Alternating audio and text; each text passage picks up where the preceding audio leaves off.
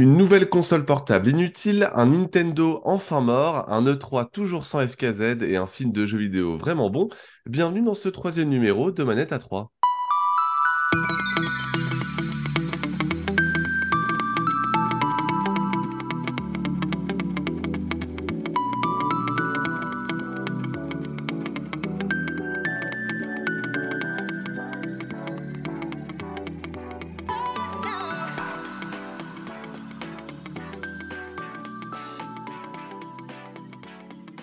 Salut, je suis Sylvain, journaliste chez Téléloisirs et bienvenue dans Manetta 3, votre nouveau podcast mensuel dédié à l'actualité du jeu vidéo. Pour m'accompagner, je suis très heureux d'accueillir Alvin qui sera bientôt de retour en France tel l'élu. Salut Alvin.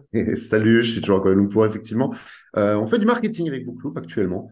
Euh, pas eu trop le temps de jouer, il n'y avait pas beaucoup de choses à jouer ce mois-ci, plutôt des choses à voir sur les plateformes, on vous en reparle dans ce numéro de Manette à 3. Effectivement, et à tes côtés Antistar, tu as aussi vu un certain film d'animation, euh, mais surtout tu es journaliste chez G2.com. Salut Antistar. Mm, tout à fait, salut Sylvain, salut Alvin, effectivement, j'ai vu un certain film pour, euh, pour jeuxvideo.com dont on va parler tout à l'heure. Beaucoup, beaucoup d'actualités en ce moment, on s'ennuie pas du tout en ce mois d'avril. Et d'ailleurs, vous noterez, plutôt vous entendrez le nouveau micro de ce cher Antistar qui permet d'avoir euh, une voix tout à fait suave dans les oreilles. Exactement. Et eh ben, sans plus tarder, hein, je vous propose qu'on démarre ce nouveau numéro de Manette à 3 et qu'on file vers l'actualité.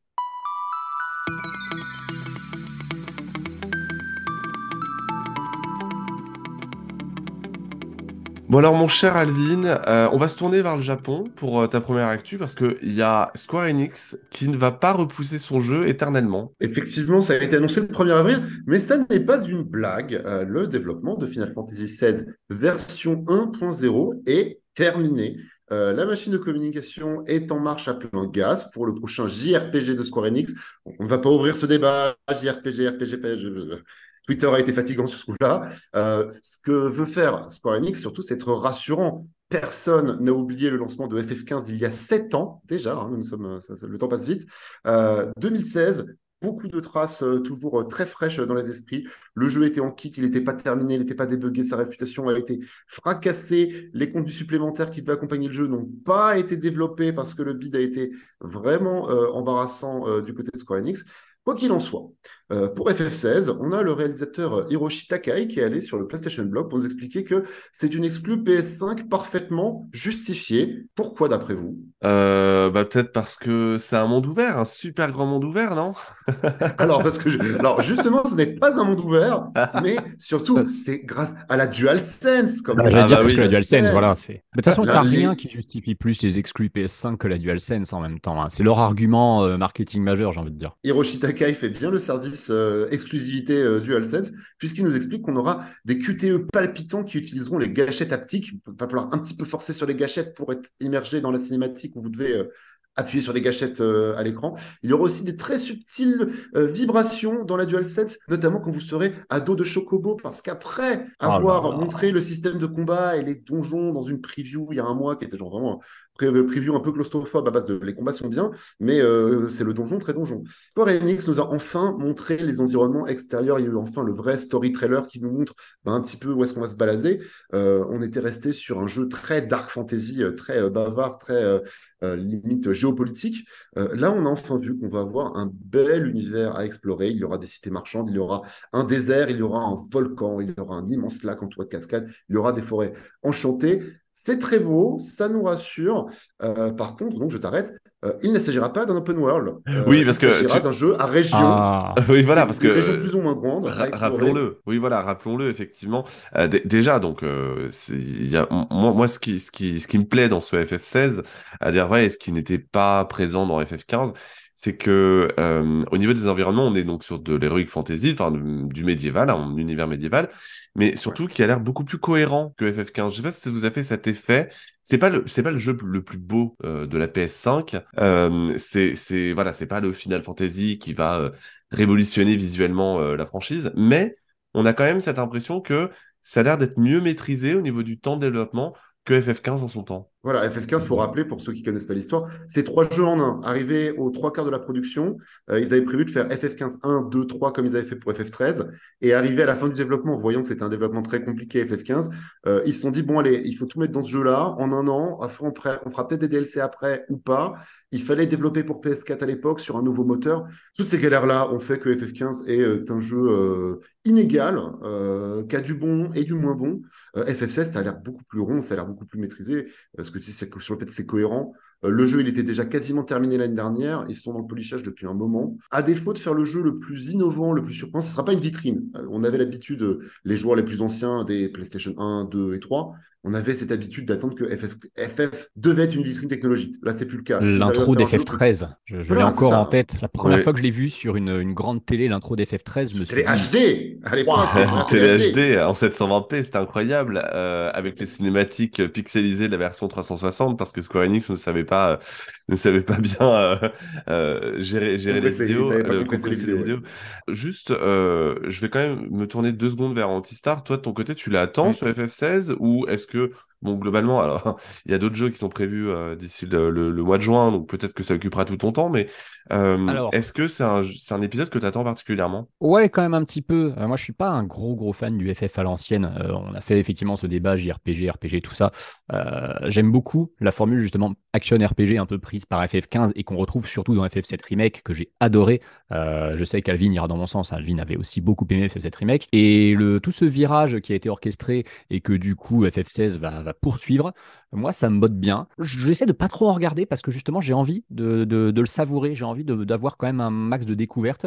Le fait que le jeu passe gold deux mois et demi avant sa, sa release, c'est un très très bon signe. T'en viens limite à te demander s'ils vont pas limite anticiper la date de sortie parce que deux mois et demi avant, c'est monumental. Ça témoigne d'un jeu qui a probablement été, euh, comment dire, très bien développé sans crunch, d'un jeu qui sera propre Day One et rien que ça, tu vois, ça donne envie de, se lancer dedans tout de suite en disant ouais, là c'est un produit pour le coup, euh, ils ont respecté leur deadline, ils ont été, ils ont été clean, ils doivent vraiment être très satisfaits de leur produit pour communiquer dessus autant en amont.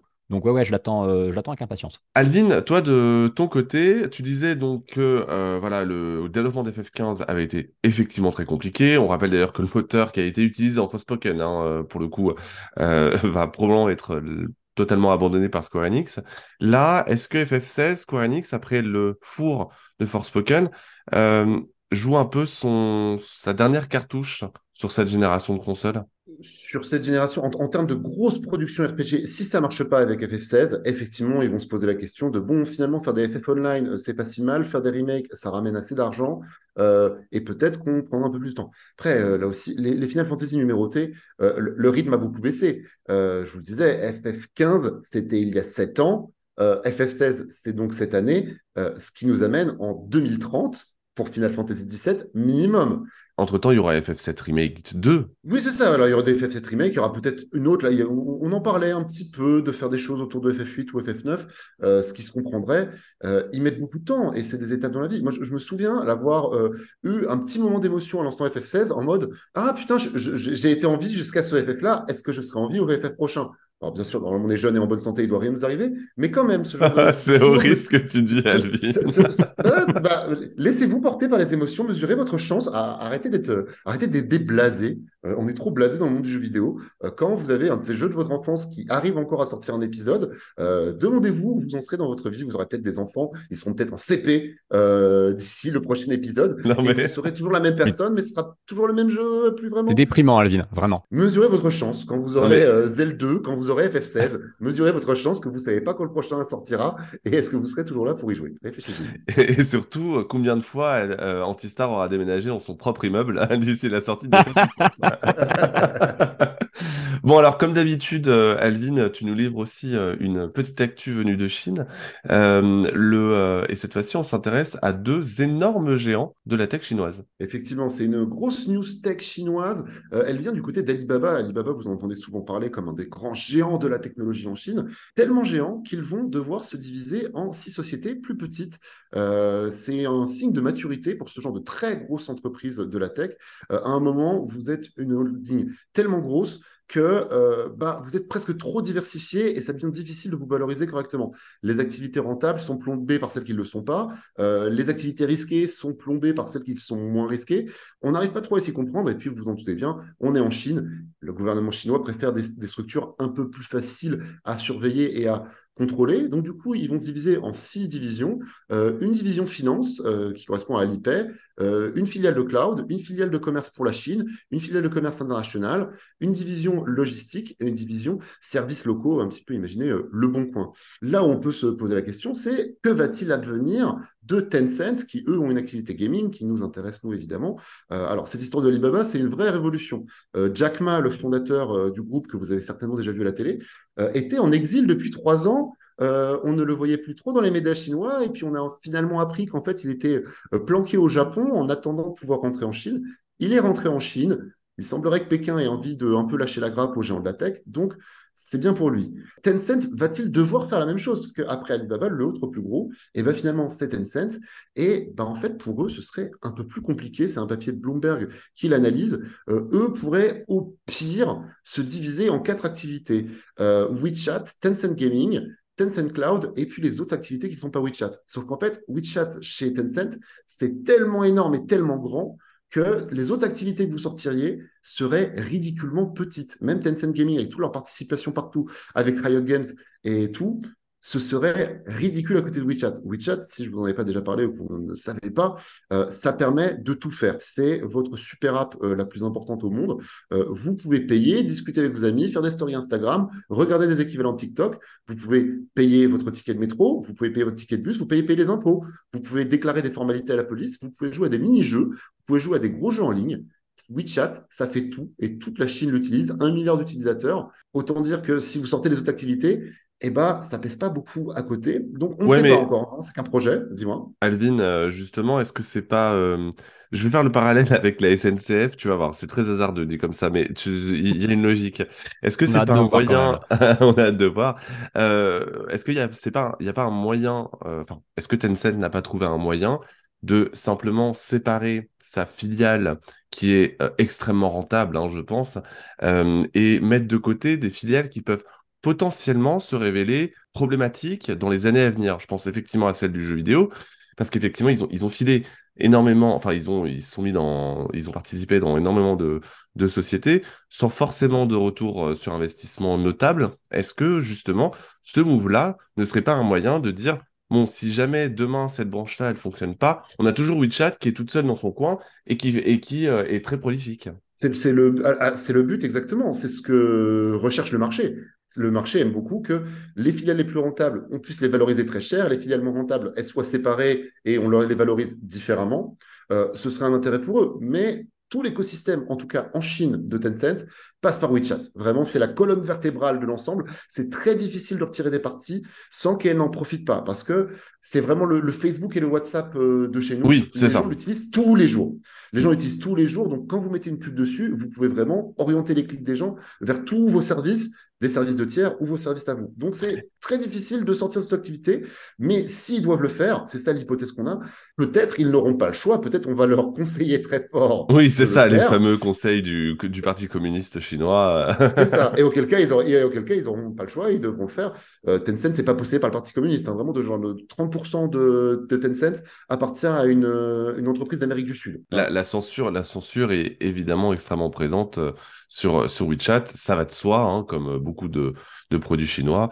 Euh, ça, va de faire avec ça. Tout produit avec des serveurs chinois est obligé de se soumettre aux lois chinoises et donc est surveillé euh, ou coopère avec la surveillance euh, si nécessaire. Mon cher Antistar, ça y est, on a enfin vu Zelda Tears of the Kingdom. Alors oui, on l'avait déjà vu, mais là, on l'a vraiment vu avec justement les fonctionnalités de gameplay qui ont été pleinement montré euh, par euh, bah, justement euh, l'actuel producteur du jeu. Et ça, c'est plutôt une bonne nouvelle, non? Exactement, oui, parce que quand tu dis on l'avait déjà vu, ce qu'on a vu, c'est quatre trailers en tout en trois ans et demi, quand même, hein, quasiment quatre ans, qui n'étaient pour moi que de la cinématique et des extraits de gameplay, mais sans, aucune, sans aucun affichage in-game. Donc on se dit, voilà, ça reste quand même un truc un peu monté de, de, de toutes pièces. Là, on a eu effectivement une séquence de 10 minutes de gameplay, présentée, comme tu dis, par le producteur du jeu, manette en main. Bon, Est-ce qu'il était vraiment en train lui-même d'y jouer? J'en sais rien et on s'en fout. Mais surtout, on a enfin vu effectivement certaines des mécaniques de gameplay qui étaient très mystérieuses qu'on a vues dans les divers trailers. On sait comment elles s'appellent, on sait à quoi elles servent. On a un petit peu plus de visu sur comment le jeu fonctionne. Et pourtant, et pourtant, de mon point de vue, ce, comment dire, ce mini Nintendo Direct entre guillemets dédié à Zelda a soulevé encore plus d'interrogations qu'avant en, ce qui me concerne. Parce qu'en gros, euh, ce qu'ils ont montré, c'est quatre mécaniques de gameplay qui seront au cœur euh, de celui de Tears of the Kingdom.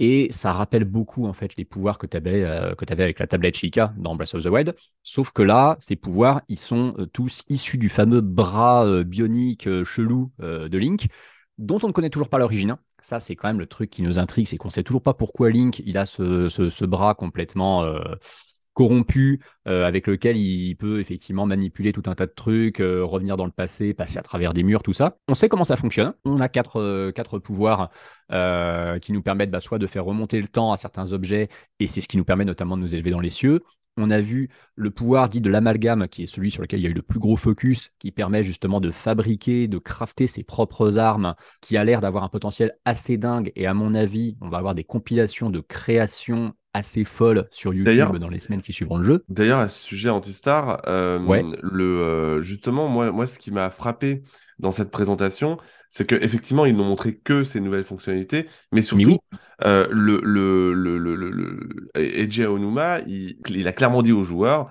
voilà, on vous a donné des clés pour ah, faire encore plus de dingueries que dans le premier épisode. Ils assument encore plus ce côté, on laisse véritablement l'exploration euh, libre aux joueurs pour euh, bah, qui termine le jeu en 12 minutes en allant directement au Shadow de Ganon. Enfin, c'est encore plus assumé que l'épisode précédent. C'est l'impression que ça donne effectivement. Maintenant, il y a une interrogation. D'ailleurs, on s'était posé dans les Nintendo justement euh, lors, lors de la dernière émission en date. Même si effectivement le jeu sera très probablement toujours un monde ouvert, qu'il y a une grosse probabilité effectivement qu'on puisse aller affronter le boss de fin assez vite.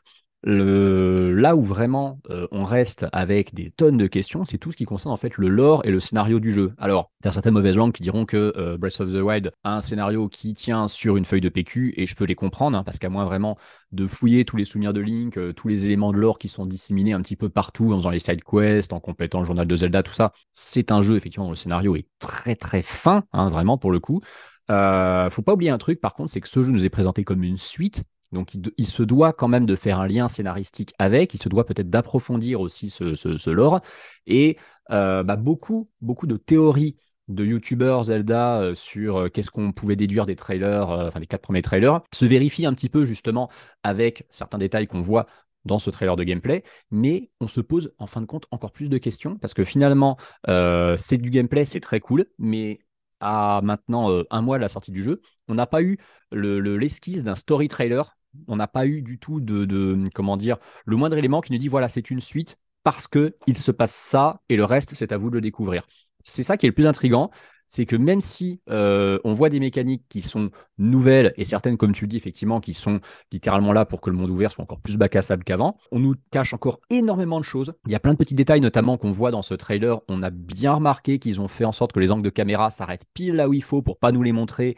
Et on, sent que ce trailer a été très très étudié dans les, dans les moindres recoins.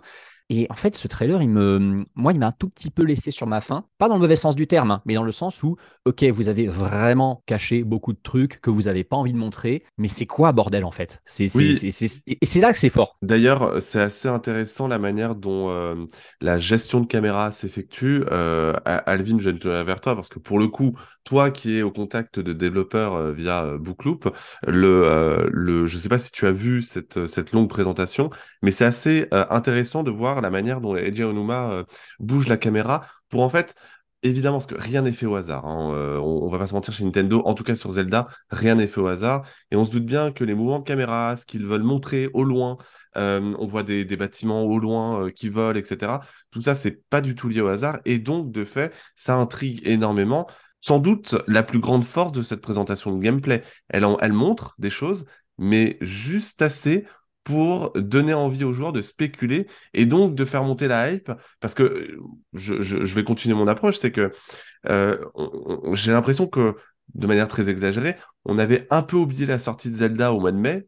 vraiment, j'exagère. Hein. mais, mais, mais là, en fait, vu qu'ils relancent les spéculations autour de l'intrigue, autour de ce qui sera possible de faire, etc., la, la hype commence de nouveau à monter je, me suis laissé porter par la hype moi aussi. Je, vous le dis, moi, je ne l'avais pas fini le premier euh, Breath of the Wild parce que overdose professionnelle. Et euh, je me tiens assez loin. Euh, là aussi, je me suis juste contenté de voir. Enfin, mon, plaisir, c'est de voir DN Sex comme Antistar sur Twitter en train d'en mettre partout après la présentation. Et, et Antistar le disait très bien dès le début. Ils ont ce talent-là.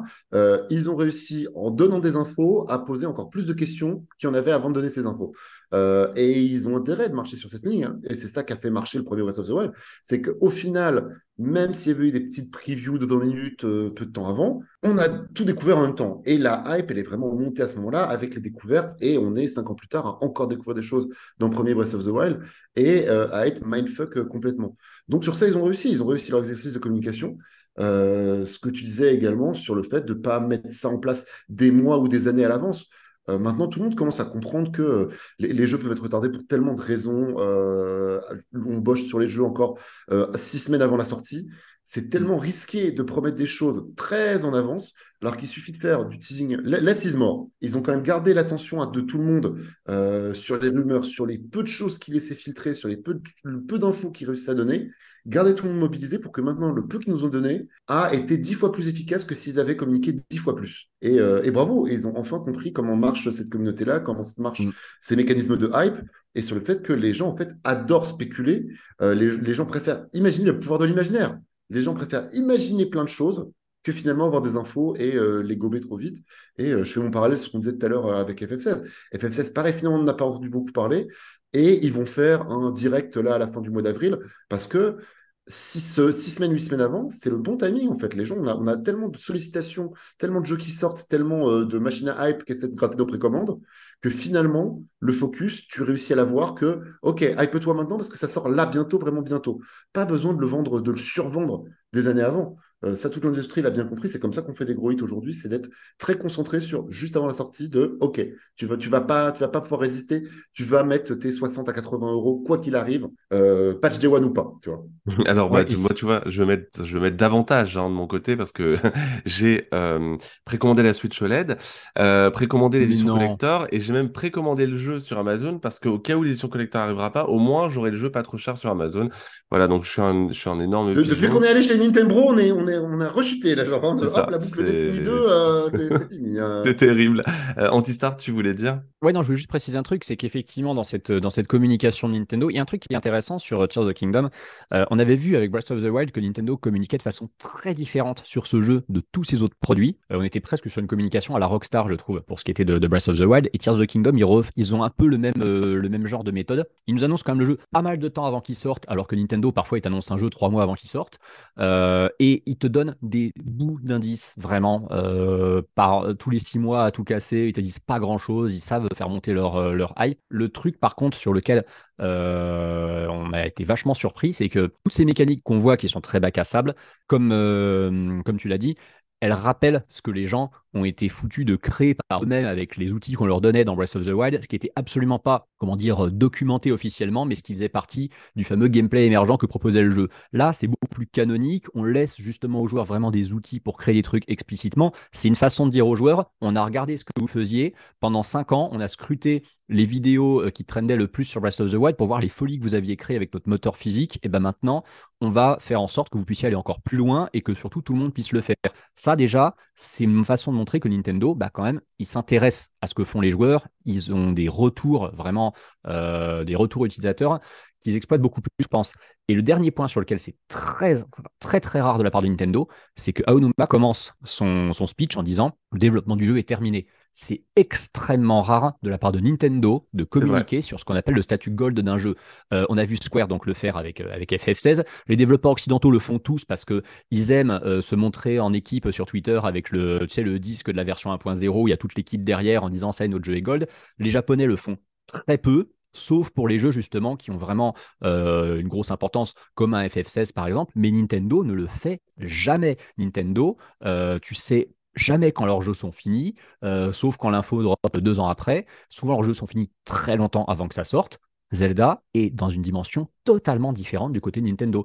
On sait que le jeu est fini à peine un mois et demi avant sa sortie. Bon, en tout cas, euh, le, euh, là où le jeu ne peut pas être gold, c'est sur euh, Wii U et 3DS, puisque tu, es, tu, es, tu, es bien, tu es bien placé pour, pour nous parler de ça, puisque tu, tu as fait tout un stream dessus. Ça y est, les stores, enfin l'e-shop respectif de ces deux consoles est mort et enterré à tout jamais. Ouais, là cette fois-ci, je pense que tu vois, la, la, la, Wii U, bon, elle est morte depuis longtemps, mais le problème c'est que la Wii U, en fait, euh, elle était dans un cercueil auquel il manquait un clou et sur lequel on n'avait pas mis toute la terre.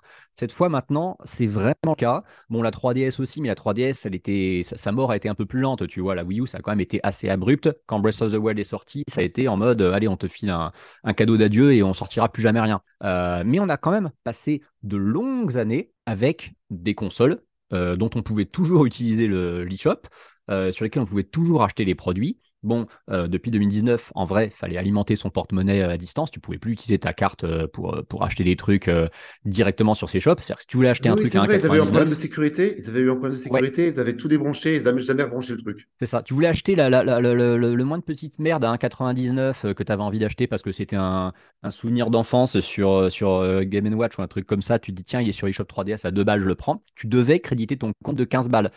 c'était quand même un petit peu le, le bordel. Et donc Nintendo, ils ont annoncé, il y a longtemps, hein, ils ont annoncé euh, l'année dernière, que le 27, je crois, mars 2023, euh, tout ça serait fini et qu'on avait juste à cette date pour acheter des, euh, des logiciels, télécharger surtout, enfin rajouter en fait sur nos comptes Nintendo ces logiciels qu'on pourra continuer à télécharger après du moment qu'on en dispose de la licence. Mais voilà, depuis euh, une semaine, enfin au moment où on enregistre ce podcast, il n'est absolument plus possible du coup de faire l'acquisition du moindre produit sur ces shops. Là où c'est un petit peu triste, c'est qu'il y a quand même pas mal de trucs qui étaient exclusifs en fait à l'eShop Wii U et à l'eShop 3DS, surtout l'eShop 3DS en vérité, parce que l'eShop Wii U, euh, il est à l'image de la console qui a bidé, c'est qu'en fait la quantité de contenu exclusif est assez faiblarde. Hein. Ça se compte en peut-être 15-20 logiciels Antistar ne me l'a fait pas. Dont, Wii U Panorama. oui, je t'ai vu acheter les panoramas. Dont les hein. exceptionnels Wii U Panorama View. En fait, ces trucs-là, tu sais que je ne savais pas que ça existait parce que la Wii U, quand elle est sortie, euh, c'était cette époque où moi, vraiment, pour le coup, j'étais à fond euh, sur PS3 et j'attendais plus la PS4 qu'autre chose.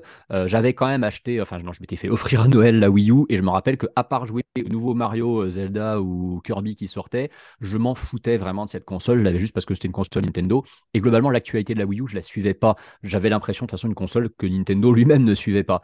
J'ai fait un article sur JV avec la liste des contenus exclusifs euh, dispo sur l'eShop 3DS et Wii U que je suggérais aux gens de télécharger avant qu'il ne soit trop tard. Et en faisant cette liste, je me suis dit, mais il y a des trucs, qu'est-ce que c'est? Moi-même, ça me rend curieux.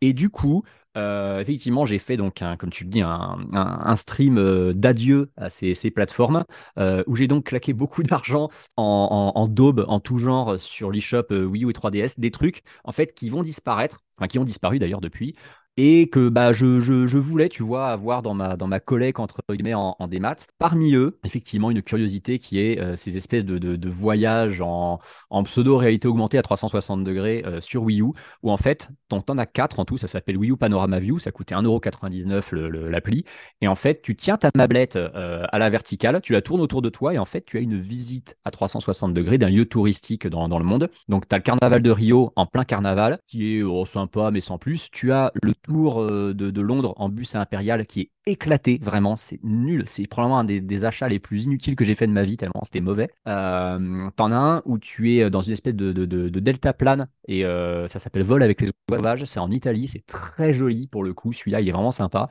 Et tu as celui qui suscitait le plus d'engouement de la part des viewers qui s'appelait Pousse Pousse à Kyoto. Parce que forcément. Le fameux. C'est voilà, c'est la, c'est la ville euh, où réside Nintendo. Hein, c'est, cette ancienne capitale du Japon. C'est, ça incarne beaucoup plus le Japon traditionnel que, que Tokyo, la, l'ultra moderne. Et donc, tu as euh, une visite guidée de, de, Kyoto et de ces, de ces petites rues avec les petits sanctuaires un petit peu partout euh, en pouce-pouce. Euh, et comment dire, c'est. Et en 420p. Et en 420p. Et en 420p, très important. C'est sorti il y a 10 ans. Hein. C'est sorti il y a 10 ans. On était avant la VR. Euh, c'est sorti il y a très très longtemps. La qualité est quand même assez dégueulasse en vrai. Et en plus, la compression audio est tellement ignoble que même le guide anglais que tu as euh, en comment dire la visite impériale de Londres, tu ne tu comprends quasiment rien de ce qu'il alors que le mec parle en anglais. Alors le guide touristique japonais, à moins vraiment d'avoir passé 10 ans de ta vie là-bas et d'être purement bilingue, c'est impossible de piger qu'est-ce que le mec te raconte. Hein. C'est des curiosités, tu vois, c'est des trucs, tu te dis, bon, c'est complètement éclaté. Euh, on est très content que Nintendo n'ait pas persévéré dans cette voie parce qu'en vrai, on s'en fout. Mais ces machins disparaissent complètement. On les reverra jamais. Nintendo ne les ressortira jamais. Par certains côtés, tu as envie en fait d'archiver ces trucs-là, de te dire, bah, il n'y a pas beaucoup de personnes en fait qui vont encore les posséder euh, en originaux, qui seront peut-être même en mesure d'en faire une, une, capture vidéo. Donc voilà, il y a un petit côté de du patrimoine derrière, et il y a des trucs beaucoup plus chers que j'ai pris. Et en vrai, je me dis, mais pourquoi j'ai pris ça? Genre le Pokédex 3D sur 3DS à 15 balles. Je me dis, mais pourquoi j'ai acheté cette merde? Euh, Il y a des gens aussi qui recommandaient d'acheter, et ça c'est vrai, des jeux en console virtuelle, qui sont des jeux qui effectivement ne sont pas exclusifs Wii U, mais qui coûtent tellement cher, ne serait-ce qu'en cartouche seule euh, sur les versions d'origine, qu'effectivement, vaut peut-être mieux les prendre. Euh, tu as les jeux GBA notamment. Bon, toi, Sylvain, je sais que tu as un full set GBA en 9 sous blister, mais euh, on a. pas quand même. J'aimerais bien. pas loin, pas loin. Le truc, c'est que ne serait-ce qu'un Metroid Fusion ou un Metroid Zero Mission sont des jeux, euh, quand tu vois que tu pouvais les avoir à 6,99 en démat, en plus en bonne qualité d'image, du coup, euh, quand tu vois le prix des cartouches, tu te dis, ouais, bon, ça serait, ça serait dommage de pas les prendre. donc, il y avait beaucoup, beaucoup de choses à récupérer dessus. Maintenant, c'est fini, c'est trop tard. À un moment où on vous le dit, si vous l'apprenez, bah écoutez, désolé, c'est trop tard, vous pouvez plus rien récupérer tout ça. Le seul truc que vous pouvez faire, c'est que si jamais vous avez acheté par le passé des contenus euh, sur Wii U ou 3DS et que vous avez complètement oublié que vous les avez achetés, bah peut-être en vous connectant à l'eShop de ces consoles, parce qu'on peut s'y connecter, vous pourrez voir euh, titre à retélécharger. Et là, vous découvrirez que tiens, vous aviez ces trucs-là, bah tiens, ça vous pouvez encore le télécharger. Pour combien de temps? On ne sait pas. Nintendo n'a pas communiqué dessus. Je pense qu'on peut raisonnablement espérer que ça soit encore là au moins jusqu'à la fin de l'année, voire peut-être même en courant de l'année prochaine. Mais à un moment, il faudra quand même se méfier parce que c'est complètement susceptible d'être totalement shutdown un jour. Bon, bah, de toute façon, on verra ça parce que moi j'ai des jeux GBA à retélécharger sur, sur ma 3DS hein, euh, de l'époque euh, où Nintendo. La 3DS ambassadrice. C'est ça, la fameuse 3DS ambassadrice. Et du coup, Sylvain, d'ailleurs, en, parlant de Wii U, t'as pas un, projet éclaté au sol euh, dont tu veux nous parler? Ah, écoutez, je vais m'intéresser à un autre petit artisan japonais du jeu vidéo. je vais effectivement me tourner vers PlayStation puisque des rumeurs euh, ont fait un petit artisan.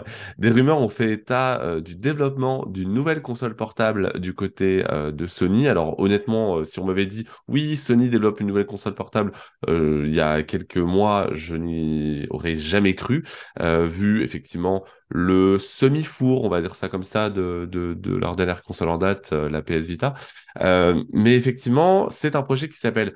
Euh, j'espère que ce ne sera pas le nom euh, final, mais c'est en gros une console portable qui aura un écran, qui aurait plutôt une, euh, un écran en 1080p avec du 60 fps, pouvant délivrer du 60 fps, euh, un écran tactile LCD de 8 pouces, une connexion permanente à Internet obligatoire, des gâchettes adaptatives, effectivement on est sur Next Gen, ainsi que bon bah toutes les tous les boutons, haut-parleurs, tout ça euh, nécessaire. Alors pourquoi la connexion permanente à Internet euh, euh, Bah tout simplement parce qu'en fait c'est une console qui ne pourrait pas fonctionner euh, si vous n'aviez, si vous n'avez pas de PS5. Voilà, c'est aussi simple que ça. C'est une console qui est faite pour le remote play. En gros, euh, l'idée de Sony, vraisemblablement dans ce projet, si jamais il voit le jour, ça serait de proposer aux joueurs autre, euh, enfin en tout cas un support un petit peu plus confortable que le téléphone portable, puisqu'on sait que le Remote Play est disponible hein, sur sur console, sur sur téléphone portable, sur iOS, Android.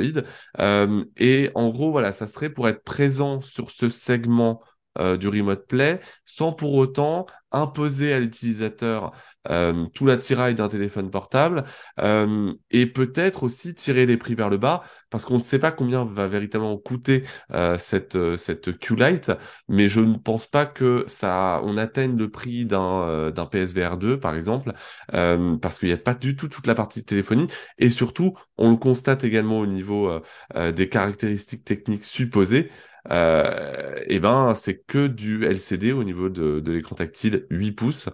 Euh, c'est euh, c'est pas terrible. Je sais pas ce que vous en pensez honnêtement, mais franchement, je, après, pareil, je ne sais pas à qui ça veut s'adresser Sony véritablement, mais moi je pense pas que ce soit une excellente idée de se relancer dans le domaine des consoles portables euh, avec une proposition aussi peu intéressante à la fin. Ouais, je, trouve le, placement assez bizarre. Est-ce que vous avez des gens qui vous ont déjà parlé autour de vous de Remote Play? Est-ce que vous connaissez des gens qui l'utilisent vraiment? Est-ce que, est que vous pensez qu'il y a un marché? À mon avis, je ne le pense pas. Euh, vous voyez quand même tous les gens, les quelques personnes qui veulent jouer sur console portable, mais qui veulent pas la Switch, euh, ont pris un Steam Deck. Euh, ils sont 10, ils tweetent tout le temps, ils en parlent tout le temps, ils en sont ravis, ils t'expliquent que ça brûle un peu les doigts, mais, mais c'est pas mal quand même pour jouer à tous les jeux indépendants qu'on a sur Switch, sur son Steam, sans les repayer. c'est vraiment pas mal. quel est le marché là-dedans? À part faire du gogo gadgeto pour essayer d'habiller la marque PlayStation, et on n'est même pas sûr d'ailleurs, ça fait partie des, ça fait partie des des, points de doute. Ça serait même pas trop brandé PlayStation. Ils veulent pas refaire le côté que c'est une console indépendante du Vita. Je comprends pas trop. Je comprends pas trop. Ils voudraient aller à part essayer d'étendre un écosystème qui existe. Euh, PSVR 2, on en a parlé il y a quelques mois. Euh, on n'en parle plus aujourd'hui. Euh, c'est vraiment une com d'image, une com un petit peu de fanbase pour occuper les équipes R&D. on est dans une boîte japonaise, hein, il faut pas avoir l'air non plus de... Il faut tout le temps proposer des choses, même si personne va vraiment aller au bout de la proposition utilisateur. Euh, je ne comprends pas vraiment pourquoi ils y vont. Je ne comprends pas vraiment pourquoi ils auraient besoin de faire ça, euh, à part pour occuper leurs équipes et dire qu'ils sont dans le marché, qui sont encore attentifs, qu'ils essaient de développer des produits, alors que là, le, le, contrat, il est quand même plutôt rempli sur la PS5. Euh, oui, alors justement, selon Tom Anderson, insider bien connu évidemment des fans de jeux vidéo, ça s'inscrirait en fait dans une nouvelle phase pour la PlayStation 5, qui verrait a priori, selon les rumeurs, encore une fois, hein, mettons, mettons les pincettes de rigueur, puisqu'effectivement, il y aurait un nouveau modèle de PlayStation 5 qui serait dans les cartons et qui proposerait un lecteur disque détachable. Alors là aussi, est-ce que c'est un moyen pour Sony euh, de s'aligner sur des prix un peu plus concurrentiels par rapport, je pense à la Xbox Series S, mais tout simplement à la PS5 euh, euh, qui ne dispose pas de lecteur disque. et voilà, que veut vraiment faire Sony? C'est assez étonnant. Antistar, toi, est-ce que une console indépendante de ton téléphone pour faire du remote play euh, serait euh, quelque chose que tu achèterais pour profiter de tes jeux PS5 Franchement, euh, ce, ce, ce, projet, je dis pas je dis pas qu'il pue, mais je suis très très sceptique. tu vois, j'ai déjà envie de touiller en disant le choix de l'écran LCD, c'est pour s'assurer une, une autonomie d'au moins une heure, tu vois, parce que bon, vu tout ce qu'ils veulent foutre dedans, la batterie, bon courage. Hein ce qui m'inquiète un peu, en fait, si tu veux, c'est que cette annonce, enfin, cette annonce, cette rumeur, en tout cas, euh, qui est quand même très sérieuse, arrive très peu de temps après qu'on ait appris que les chiffres de vente du PSVR 2 sont vraiment pas ouf, pas loin quand même d'un échec à ce niveau-là. Euh, Alvin, tu parlais du fait que voilà, faut effectivement occuper les, équipes de, recherche et développement. Euh, c'est pas impossible qu'effectivement Sony se dise bon sur la sur la VR on a on a peut-être un peu on a peut-être un peu merdé il faut absolument qu'on ait un autre truc connexe à cette PS5 euh, peut-être aussi pour aller chercher un autre public. Ils ont vu effectivement quand même le succès de la, Switch. Je pense que ça les fait chier de ne pas avoir eux aussi leur device portable exploitable avec euh, leur, gros catalogue de jeux dessus. Maintenant, le problème, c'est qu'ils sont en train de nous faire, entre guillemets, un peu une Wii U. Concept du device, pour moi, est pas très clair. La connexion obligatoire, bah, je suis désolé, on parle de, remote, c'est cool, mais du coup, euh, bah, par exemple, si tu vas pas emmener ce machin-là, par exemple, si tu as, pas, si as un voyage en avion ou si tu as 3-4 heures de train, tu vas pas jouer à tes jeux PS5 dessus en fait, parce que tu auras une connexion qui soit soit inexistante, soit complètement instable. Et, puis surtout, Antistar, il euh, y, a, une donnée qui est quand même beaucoup plus importante que, que pour la Switch, euh, qui effectivement, elle, peut être... Euh, enfin, ça tombe sous le sens qu'on l'utilise qu'on l'utilise en mode portable. La PS5, c'est une console next-gen. Euh, que dont tu profites euh, face à un écran euh, si possible en 4K et si possible OLED et se dire autant ça fonctionnait avec la PS Vita et le Remote Play sur PS4 parce que voilà c'était encore la PS4 mais là sur PS5 je me demande sincèrement quelle est l'utilité d'un tel device dans la mesure où pourquoi l'utiliser chez toi alors que tu as potentiellement une télé qui a forcément un meilleur confort d'utilisation Enfin, c'est, le problème, c'est que la PS5 n'a pas été pensée pour. Là où la Switch, c'est euh, le concept, c'est ça dès le départ, c'est le fait de pouvoir passer de la télé euh, au mode portable en un instant. Là, je me dis, mais quel est l'intérêt, je veux dire, si ce n'est pour aller aux toilettes, euh, pour aller aux toilettes avec. Et encore, ça dépend de, de, de, la largeur de vos murs et compagnie. Enfin, je sais pas. Euh, oui, oui non, mais clairement, Sony, euh, Sony a une, une, ludothèque à mettre en avant qui est pensée effectivement pour le, pour le salon. Euh, je pense quand même qu'une grosse partie maintenant des possesseurs de PS5 ont quand même un écran, euh, à défaut d'avoir forcément un écran 4K ou même 8K, euh, doivent avoir quand même un écran d'une suffisamment bonne qualité pour profiter de leur jeu et du rendu justement des, des, jeux de cette machine. Et effectivement, c'est pas une ludothèque dont tu as envie de profiter sur un écran portable. Sur, sur Switch, comme tu le dis, voilà, Nintendo a de toute façon fait un compromis qu'il a assumé dès le début et qu'ils qui assument très bien vu les chiffres de vente de la console. Je te dis, j'ai vraiment l'impression qu'en fait, Sony euh, c'est pas qu'ils savent pas quoi faire parce que concrètement, Sony, il suffit qu'ils annoncent une nouvelle PlayStation. De toute façon, ils vont la vendre parce qu'il y a la marque PlayStation qui est méga forte.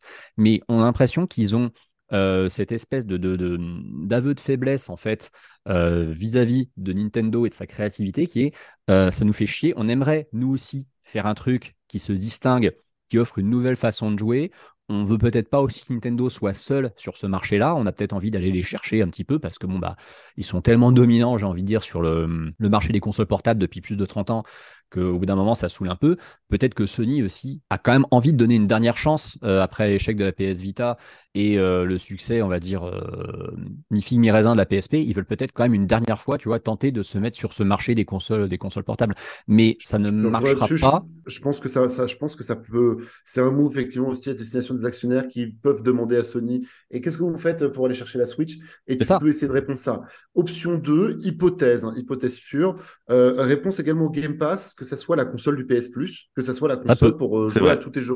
Tu peux jouer aux jeux rétro PS1, PS2 en émulation et euh, streamer quelques jeux PS3, 4, éventuellement 5.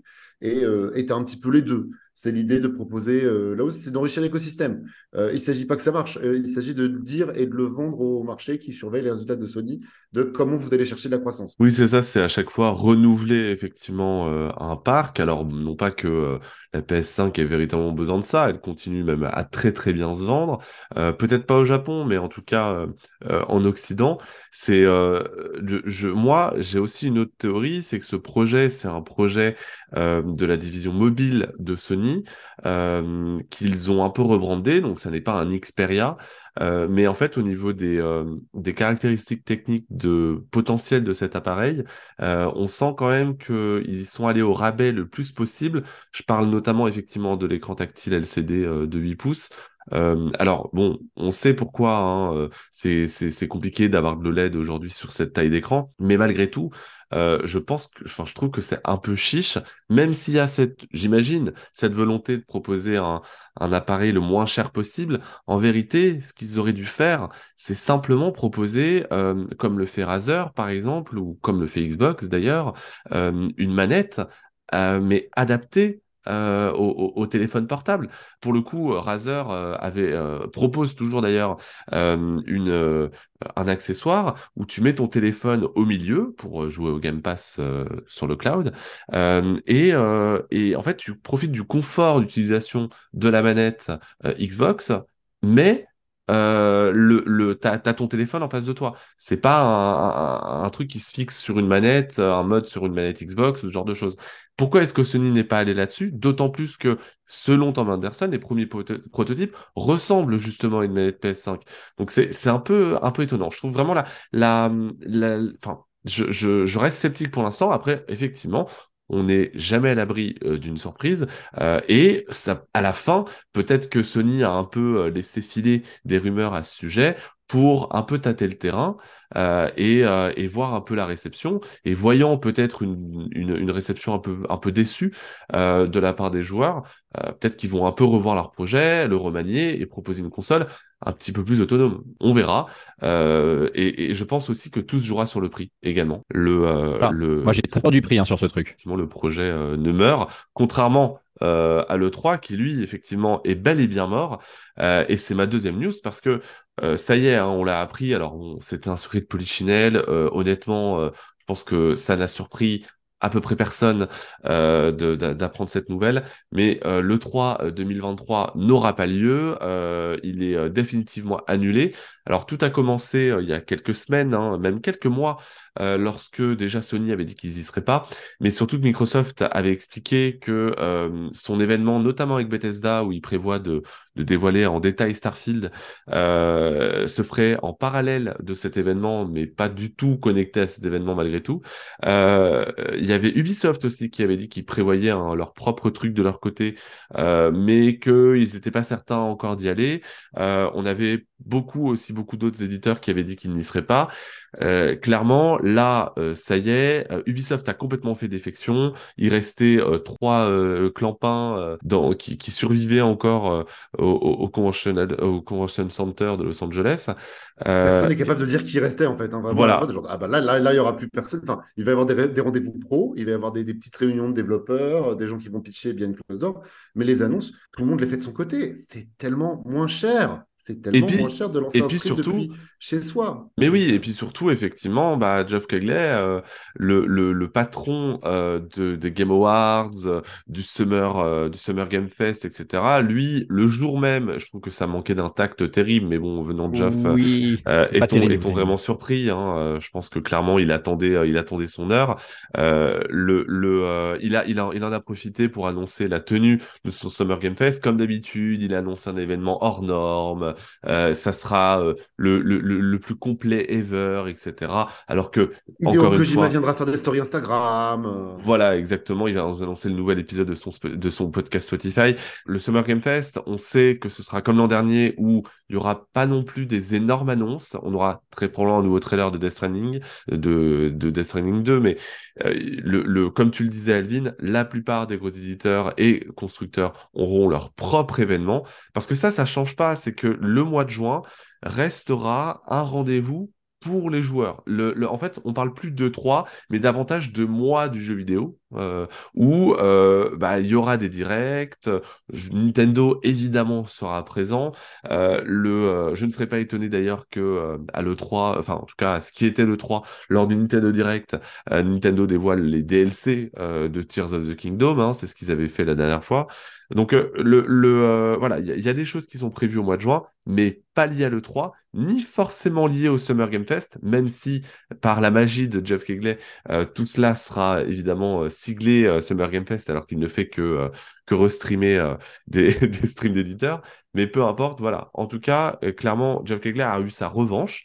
On rappelle, hein, il y a quelques années, ce cher Geoff Kegley était euh, derrière euh, le Doritos Gate euh, et, et, il a fait un vrai retour en force, donc félicitations à lui. Hein. On aime ou pas sa personnalité, mais en attendant, il a fait un vrai retour et surtout, il a réussi à euh, phagocyter le 3 et à démontrer qu'on pouvait vraiment créer un événement parallèle beaucoup plus événementiel pour le coup que euh, bah, le dinosaure qui était le 3 et je pense qu'il avait fait son temps. C'est pas que lui, hein, c'est aussi le monde a changé. Je vous rappelle, le monde a changé. Truc en 2020, vous y étiez euh, normalement, euh, et en 2020, le monde du jeu vidéo a été complètement disrupté, les plannings ont complètement glissé. Il y a plein de prods qui sont en retard, on n'arrête pas d'en parler, plein de prods qui sont pas au niveau d'un point de vue qualité. Et ce 7-3 qui a été annulé par la force des choses, tout le monde finalement, toute l'industrie s'est rendu compte que est-ce que c'était pas complètement NLC, ce rendez-vous du mois de juin, de devoir cravacher et crutcher pour avoir une vertical slice, une démo très présentable et très sexy, absolument pour le mois de juin, que tu n'avais vraiment qu'une échéance dans l'année, c'était le mois de juin, éventuellement une deuxième chance à la Gamescom, allez, deuxième chance à la Gamescom si tu n'as pas pu faire euh, ta démo pour le mois de juin, sinon c'est loupé, c'est l'année prochaine. Si tu n'as pas réussi à être annoncé en juin ou en août, tu ne pourras pas euh, présenter ton jeu. C'était absolument pas sain, c'était absolument pas pratique pour les équipes. Euh, le retentissement euh, n'est plus le même non plus. Tous les jeux qui étaient présentés à l'E3 sur le salon, eh ben, ils se retrouvaient comparés entre eux. je pense tous ceux qui se souviennent de l'E3 2019, la seule question qu'on posait aux journalistes sur place, c'était Cyberpunk, Cyberpunk, Cyberpunk, Cyberpunk tu viens présenter un double A ou une espèce de nouvelle franchise euh, ou euh, un nouveau Need for Speed sur des séries qui ont vraiment euh, tellement d'âge comme ça, et elles se retrouvent noyées dans un événement qui était trop compliqué. Non, le, format en lui-même était plus adapté. On a tous découvert avec la Covid que on peut très bien se hyper pour des jeux sans qu'il y ait des reporters à Los Angeles pour les essayer.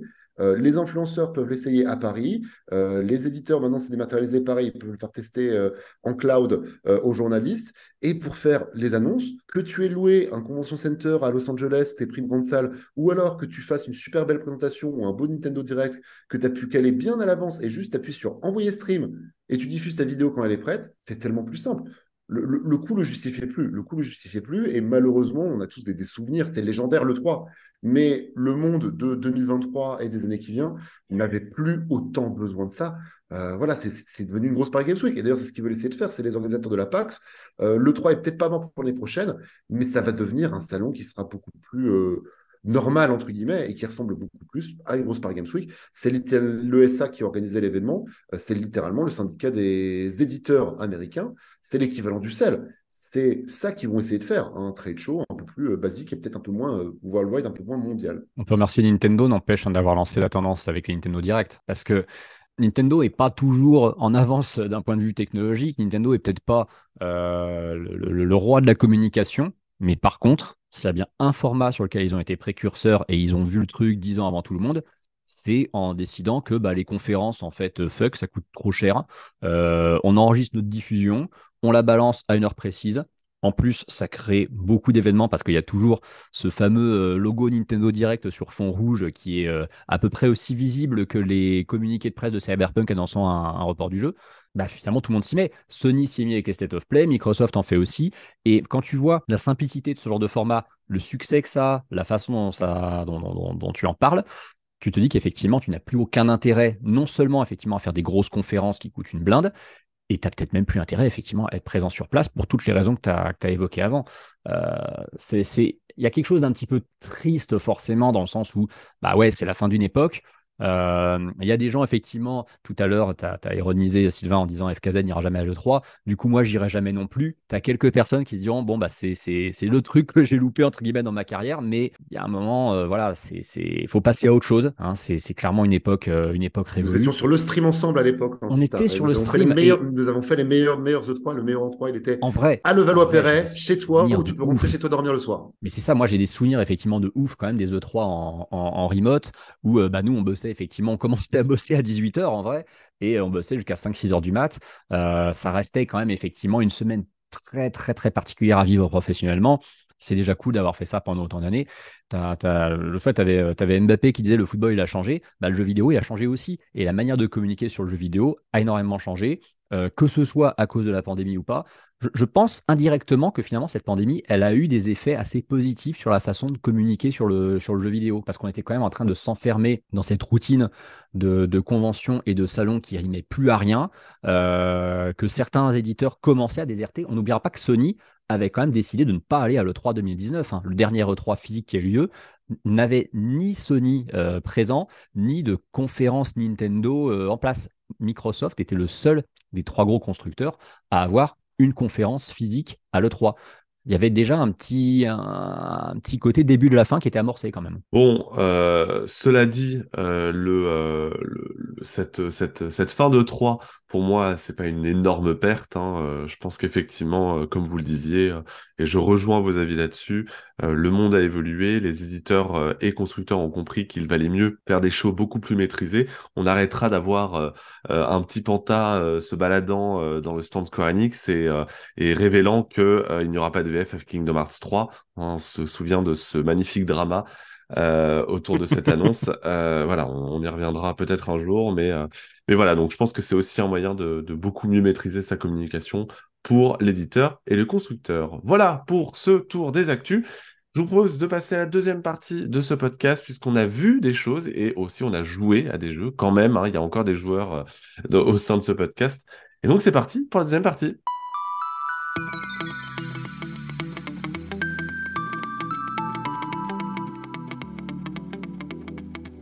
On a vu et on a joué à des choses euh, ces dernières semaines et justement, je me tournais vers toi, Alvin, parce que tu n'as pas été un très bon joueur euh, ce mois-ci, mais néanmoins, tu as quand même été un bon cinéphile. Effectivement, j'ai fini Atomic Heart, enfin presque, presque fini Atomic Heart.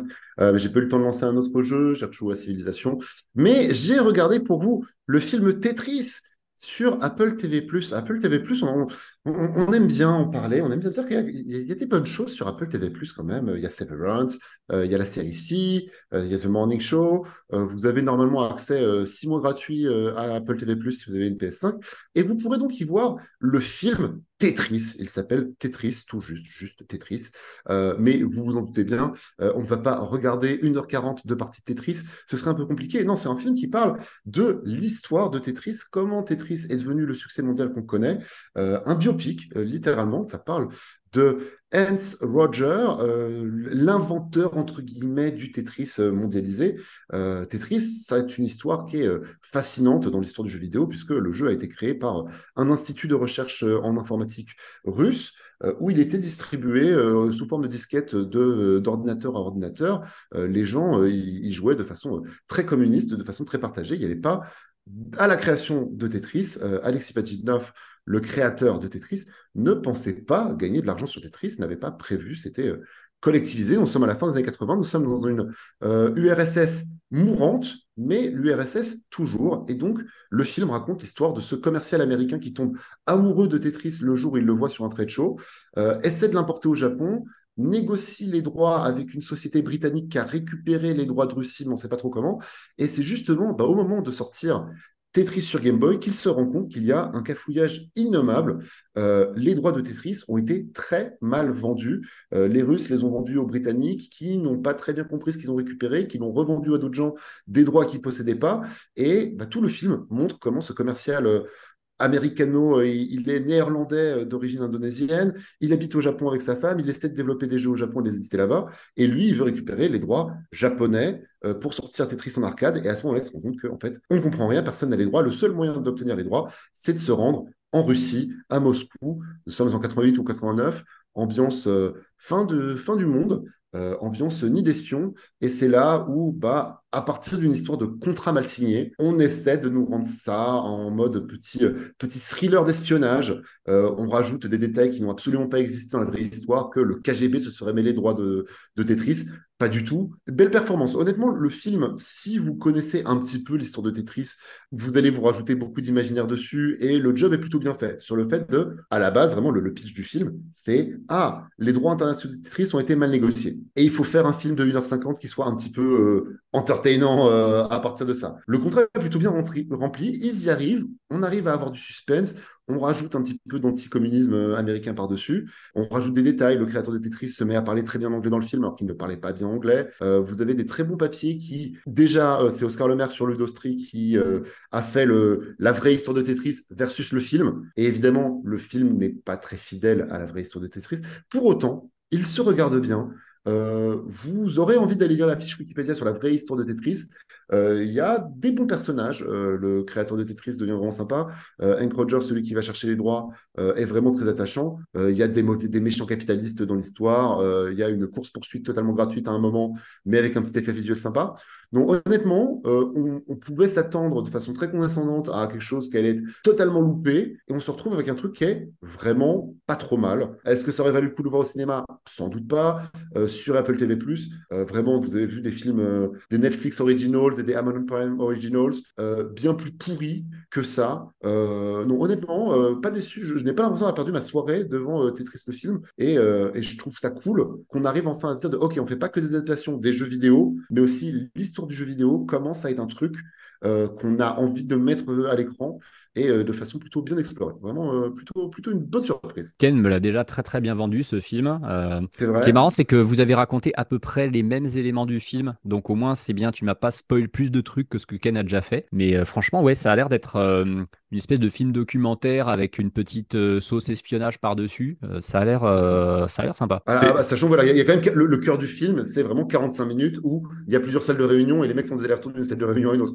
Voilà, on est quand même sur un, pitch vraiment un peu plat la base, mais, mais ça passe bien. Et je vous rappelle, donc Apple TV+, vous aurez plein de choses super à voir dessus. Et si vous avez acheté une PS5 ou si vous avez acheté un device euh, Apple, vous avez quelques mots offerts. Euh, et il y a plein de choses sympas à voir euh, sur Apple TV+. Il y a vraiment plein de petites choses sympas à voir. Oui, et puis en plus de ça, effectivement, Apple TV est en, est en pleine reconquête, on va dire, de marché. Donc là, jusqu'au 31 mars dernier, il y avait trois mois gratuits pour Apple TV avec le Game Pass, mais aussi avec les télé LG. Donc régulièrement, ils font des promotions, donc faut, faut, faut pas hésiter.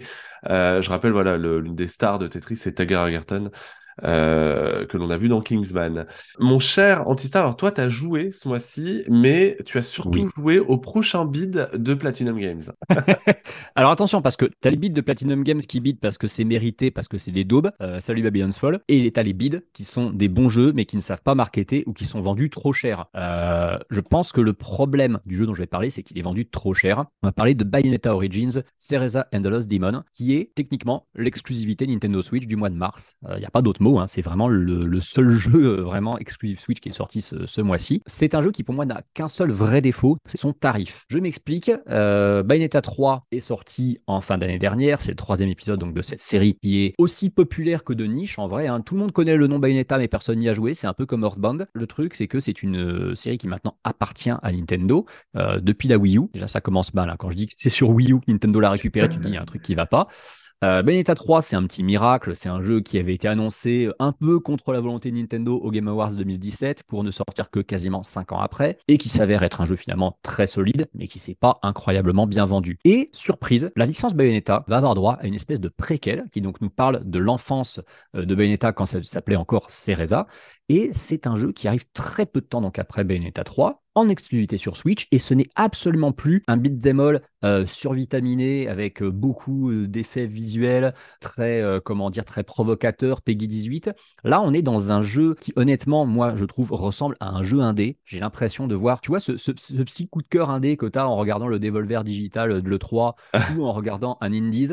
tu te dis waouh, ça, ça va être le meilleur jeu indé de l'année, je vais trop kiffer. ouais, on, a, on a surtout l'impression de, de voir Okami, hein, excuse-moi. On a l'impression de voir Okami de ouf. On a l'impression de voir Okami de ouf. C'est très joli, c'est très effectivement dans le, dans le style un peu estampe japonaise. Franchement, ça serait une nouvelle licence qui sortirait de nulle part et en plus, voilà, qui serait plus ou moins indépendante, tarifée à 20 balles, peut-être 30 balles. Coup de cœur serait monstrueux. Le problème, c'est que ce jeu, qui est très bon au demeurant, ce jeu a pris 16 sur JV et je suis totalement d'accord avec cette note. C'est vraiment un, un très chouette jeu. C'est son tarif. Maintenant, faut quand même expliquer pourquoi c'est un bon jeu aussi parce que bon, le fait qu'il soit vendu trop cher, ça c'est un problème. Mais concrètement, ce n'est donc plus un beat'em c'est un jeu d'aventure, un petit peu action RPG avec arbre de compétences, tout ça, et une structure labyrinthique un peu façon Metroidvania, euh, qui, est, qui, est, très à la mode de toute façon, où donc on incarne euh, donc qui est Bayonetta euh, quand elle avait 10-12 ans, et euh, qui n'a pas beaucoup de pouvoir hein, à cette époque-là, elle est entre guillemets un petit peu dans sa, dans sa formation de, sorcière, elle apprend à maîtriser des magies, mais c'est pas encore trop ça, et bah, comme elle est un peu intrépide, elle se rend dans une forêt dans laquelle elle a absolument pas le droit d'aller, et elle invoque un peu contre son gré un démon qui sort de sa peluche dont elle ne se sépare absolument jamais. Il y a toute une histoire derrière qui est assez, assez chouette à suivre, mais surtout, une des force du gameplay de ce jeu, c'est de diriger deux personnages à la fois, euh, Bayonetta et donc le démon qui l'accompagne, qu'on peut euh, se faire réintégrer dans la peluche de temps en temps pour ne diriger que euh, Bayonetta, enfin Cereza du coup. Ce qui est intéressant, c'est que tu les diriges chacun simultanément, avec les deux joysticks de chaque côté. Leurs attaques et leurs pouvoirs sont toujours gérés par les gâchettes qui se trouvent du côté du joystick en question. Et techniquement, c'est un jeu coop en fait qui ne s'assume pas. C'est-à-dire que tu peux littéralement, avec deux Joy-Con, jouer à deux à ce jeu. Ce n'est pas du tout marketé comme tel. La boîte du jeu te dit un joueur et pourtant le jeu est complètement jouable à deux. Il est bien plus intéressant à deux que peut l'être un Mario Odyssey ou un Kirby et le monde oublié où le joueur 2 fait de la figuration. C'est un, un, jeu qui a franchement une bonne profondeur de gameplay, qui n'est ni trop court ni trop long. Il est bien complet. Il a pas mal de petits contenus annexes qui valent le coup. Franchement, en termes de contenu, en termes de, de, de performance technique globale pour la Switch, il est vraiment solide. C'est une très bonne surprise, mais il est vendu 60 balles. Et c'est ça le problème, c'est qu'il est vendu très cher pour ce qui est un jeu, pas dire à petit budget, mais c'est un spin-off en fait. C'est un spin-off, il devrait être à 40 balles. Il y a combien de temps de jeu euh? Franchement, euh, en ligne droite, je dirais du 12-15 à peu près le double pour le 100%. C'est honnête, encore une fois, c'est honnête. C'est le prix d'un jeu à ce prix, oui. Hein. Bah en fait, c'est le prix d'un jeu à ce prix, mais tu as des tonnes de jeux indés qui ont ce type de DA, qui sortent de nulle part, dont on n'a jamais entendu parler, qui sont au moins aussi bons et qui sont proposés à 20 balles, voire qui sont proposés Day One dans le Game Pass parce que Microsoft les a soutenus financièrement. Et Sauf que celui-là, Misu va l'acheter et elle n'achèterait pas le jeu où il n'y a pas marqué Bayonetta dessus. Il faut... Et la fanbase est étroite, mais elle existe sur. Euh, la fanbase est étroite, mais elle existe. Le problème, c'est que le jeu ne fait vraiment pas des bonnes ventes et c'est dommage parce que c'est vraiment un chouette jeu et j'ai très peur que euh, après déjà le succès très modéré de, Bayonetta, ça remette un petit peu quand même la, licence en jachère. Alors pourtant, c'est vraiment une excellente licence qui concrètement s'est jamais foirée sur quoi que ce soit. Et quand Platinum arrive à te sortir une licence euh, avec plusieurs jeux qui sont tous très réussis, qui ont tous un très bon métacritique, on a envie de le saluer. Hein, ça arrive pas souvent avec eux. Mais euh, après, il est possible aussi que Nintendo derrière ait dit votre jeu, on le commercialise à 60 à 60 dollars. C'est très probablement une, une décision de Nintendo hein, à la fin. Hein. C'est pas Platinum Games qui, qui décide ça. Moi, j'avais été très surpris quand il l'avait annoncé justement ce jeu euh, en toute fin d'année dernière, et je me suis dit ah bah ça c'est cool, ça, ça, ça fera un, pour une fois un jeu Switch à 40 balles, tu vois. Et quand on a vu les précos, je me suis dit ah non, bon bah ok, bon c'est quand même 45 chez Leclerc hein, bien sûr, mais ça reste 60 balles comme prix public, et c'est un petit peu problématique. Bah, moi de mon côté, euh, je vais vous parler d'un jeu qui pour le coup euh, sortira à un prix un des tiers. A priori, on n'a pas encore le prix exact, mais ça sera certainement pas un jeu à plus de 30 euros. c'est un jeu qui s'appelle Above Snakes, euh, auquel j'ai pu jouer, euh, dont la sortie est attendue pour la fin du mois de mai sur Steam, mais également l'Epic Game Store, la Switch, euh, la PS5, enfin la PlayStation et la Xbox. Above Snakes, c'est un jeu de survie. Alors jusque-là, vous allez me dire, bah super, t'as pas d'autre chose en stock, c'est pas très original, en effet. Mais là où Above Snakes arrive à se différencier du genre, c'est que en gros, donc déjà la vue est en vue euh, isométrique, mais surtout, en gros, on va euh, pouvoir créer ses propres euh, cases pour créer sa propre map. En somme, je vous explique le principe. Par exemple, vous commencez avec une seule petite case dans laquelle vous allez faire vos petites affaires au début pour récolter, euh, sais pas, du bois, euh, des plantes, de quoi survivre hein, euh, et faire face à une invasion de zombies. Et en fait, au fur et à mesure de vos quêtes, mais aussi simplement de votre envie d'exploration, vous allez avoir accès à des tuiles supplémentaires, des cases supplémentaires, avec à chaque fois la possibilité de créer des biomes différents. Mais attention, pas n'importe quel biome. Au début, vous allez avoir des simples prairies, mais petit à petit, grâce à votre apprentissage euh, et grâce à vos trouvailles dans ces différents biomes, euh, dans ces différentes cases, pardon, vous allez pouvoir créer des biomes différents, par exemple un biome désertique, mais aussi un lac, euh, des forêts, etc., etc.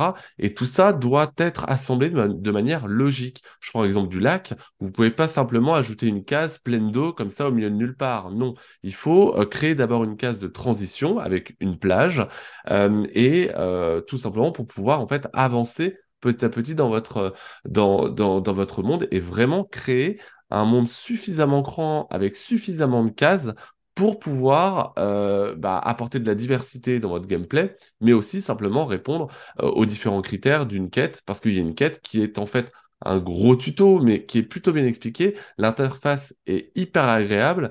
Euh, le, euh, le, gameplay, en fait, on se prend très rapidement au jeu. À chaque fois que vous explorez une case que vous venez de construire, vous avez euh, un niveau qui, enfin, un peu comme de l'expérience que vous gagnez, qui vous permet, en fait, au bout d'un certain temps d'exploration, par exemple en découpant du bois, etc., vous allez pouvoir créer de nouvelles cases, etc. Et ensuite, voilà, pour créer une forêt, il vous faut tel, euh, tel, euh, tel objet, etc. etc.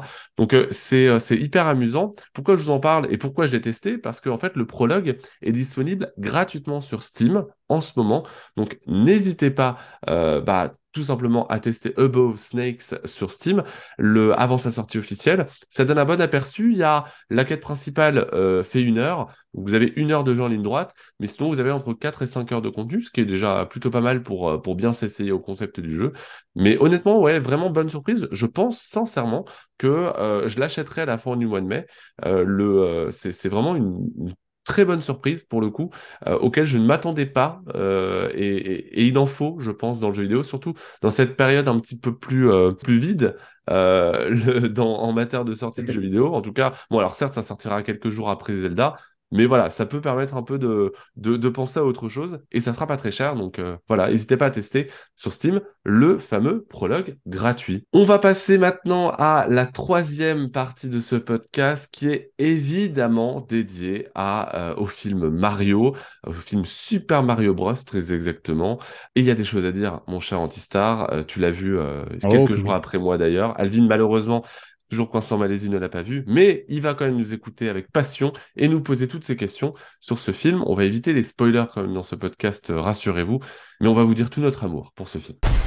Toi, tu l'auras bien caché.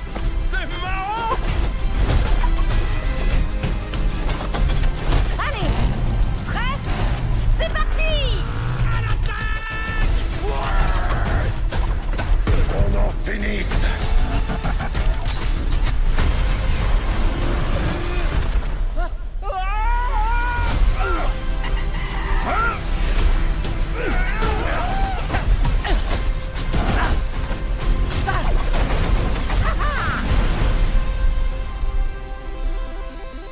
Ça y est, enfin, un film Mario. Alors bon, euh, on avait déjà eu un film Mario, un sombre film d'ailleurs, qui a fait l'objet d'un fort raccord il y a quelques jours euh, par les équipes d'Allociné avec euh, l'ami Panta en guest star. Mais là, c'est le tout premier film Mario qui est un film d'animation. C'est développé par les équipes d'Illuminations Entertainment, en grande partie, en grande partie par des Français d'ailleurs, Cocorico. C'est distribué par Universal, qui possède également les droits pour les landes dans ses parcs d'attractions. Mais c'est évidemment développé en partenariat avec Nintendo et Shigeru Miyamoto. Le film Mario est enfin sorti dans les salles. On peut vous en parler avec, Antistar. Alors la différence euh, que j'ai avec Antistar, c'est que moi je l'ai pas vu en VO, je l'ai vu qu'en VF. Antistar il l'a vu dans les deux langues. Et honnêtement, Antistar, je vais te passer la main quand même pour nous pitcher un petit peu le film. c'est probablement à ce stade et euh, malgré euh, la diffusion toute récente de la série The Last of Us, l'une des meilleures, si ce n'est la meilleure adaptation d'un jeu vidéo euh, sur grand écran. C'est clair que 2023 pour les adaptations de jeux vidéo, c'est quand même euh, c'est quand même solide parce que bon, on a la série The Last of Us qui est quand même euh, qui fait l'unanimité hein, et on a donc cette adaptation de Super Mario en film. Alors ce qui est marrant, c'est qu'elle fait pas totalement l'unanimité du côté des critiques cinéma. qui pour le coup bon bah nous font part de leur de leur légendaire élitisme euh, a sur lequel on a longuement digressé d'ailleurs dans les Nintendo. Mais alors par contre la réception euh, du public elle elle est très très positive. C'est effectivement un film euh, qui pour le coup bah, a tout en fait du rêve de gosse hein, c'est-à-dire que tu, tu vois les trailers. Dès les trailers en fait tu sais si tu vas kiffer ou pas. Mais une immense majorité des gens qui ont vu les bandes annonces se sont dit ah ouais non ça j'ai trop envie de le voir. C'est exactement en fait ce que j'espérais voir d'un film Mario. En tout cas d'un film d'animation. Je pense que de toute façon, le rendu a, c'est exactement celui dont Miyamoto rêvait. Faut pas oublier qu'il a supervisé euh, pratiquement tout le, projet de bout en bout, il est coproducteur dessus. Et euh, bah, le résultat, c'est effectivement une, euh, une lettre d'amour, j'ai envie de dire, à la licence Super Mario, au, lore de Super Mario, au lore étendu. Hein, il y, a des- il références claires et nettes à Luigi Mansion, à Mario Kart, à, l'univers Donkey Kong aussi. C'est en fait un produit très très popcorn, très efficace, qui pour moi est peut-être un poil expédié. C'est le seul défaut vraiment que je vais trouver, c'est que c'est très très court, euh, que ça prend peut-être pas assez le temps finalement de poser ce qu'il y a d'enjeux scénaristiques. Alors oui, vous allez rigoler, vous allez me dire du scénario dans un Mario, lol, mais il y a quand même, faut pas oublier des gens qui n'ont jamais joué à un jeu vidéo Mario ou qui connaissent pas cet univers. Euh, faut pas oublier quand même que un petit peu de remise en contexte, ça fait pas toujours de mal et que autant le début du film pour le coup pose assez bien les bases. Après tout s'accélère très vite. Il y a quelques relations entre les personnages. Si tu n'es pas familier euh, du, de l'univers de Mario, bah voilà, ça, ça, ça peut un peu nous passer au-dessus. On peut se dire, mais pourquoi euh, tel personnage euh, va faire ça avec machin? Pourquoi machin il déteste truc? Ou pourquoi machin il est tout de suite pote avec, avec un tel? C'est le seul point en fait sur lequel il peut éventuellement un petit peu se planter. Et je pense que c'est ça en fait qui n'a pas plu aux critiques qui connaissent pas le jeu vidéo ou qui connaissent pas Mario. Sur le reste, quand on est habitué de cette série, qu'on a au moins joué à un jeu vidéo Mario, c'est que du bonheur de bout en bout.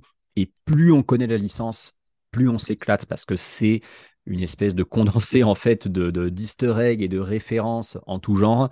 Et surtout, mine de rien, on a quand même Mario qui parle. Euh, les personnages Mario, enfin, l'univers Mario d'une manière générale qui parle, ça c'est assez rarement vu. On avait eu des cutscenes dans Mario Sunshine, mais Mario était le seul perso à pas parler. Euh, dans Mario Odyssey, techniquement, il parle pas vraiment. hein. Et euh, on se souvient surtout voilà, bon, du film de 93 qu'on va- sur lequel on va pas trop revenir, mais des, des films, euh, comment dire, des, des- des- des dessins animés Mario aussi, qui voilà, sont dans leur jus des années 80, qui sont assez cringe maintenant aujourd'hui.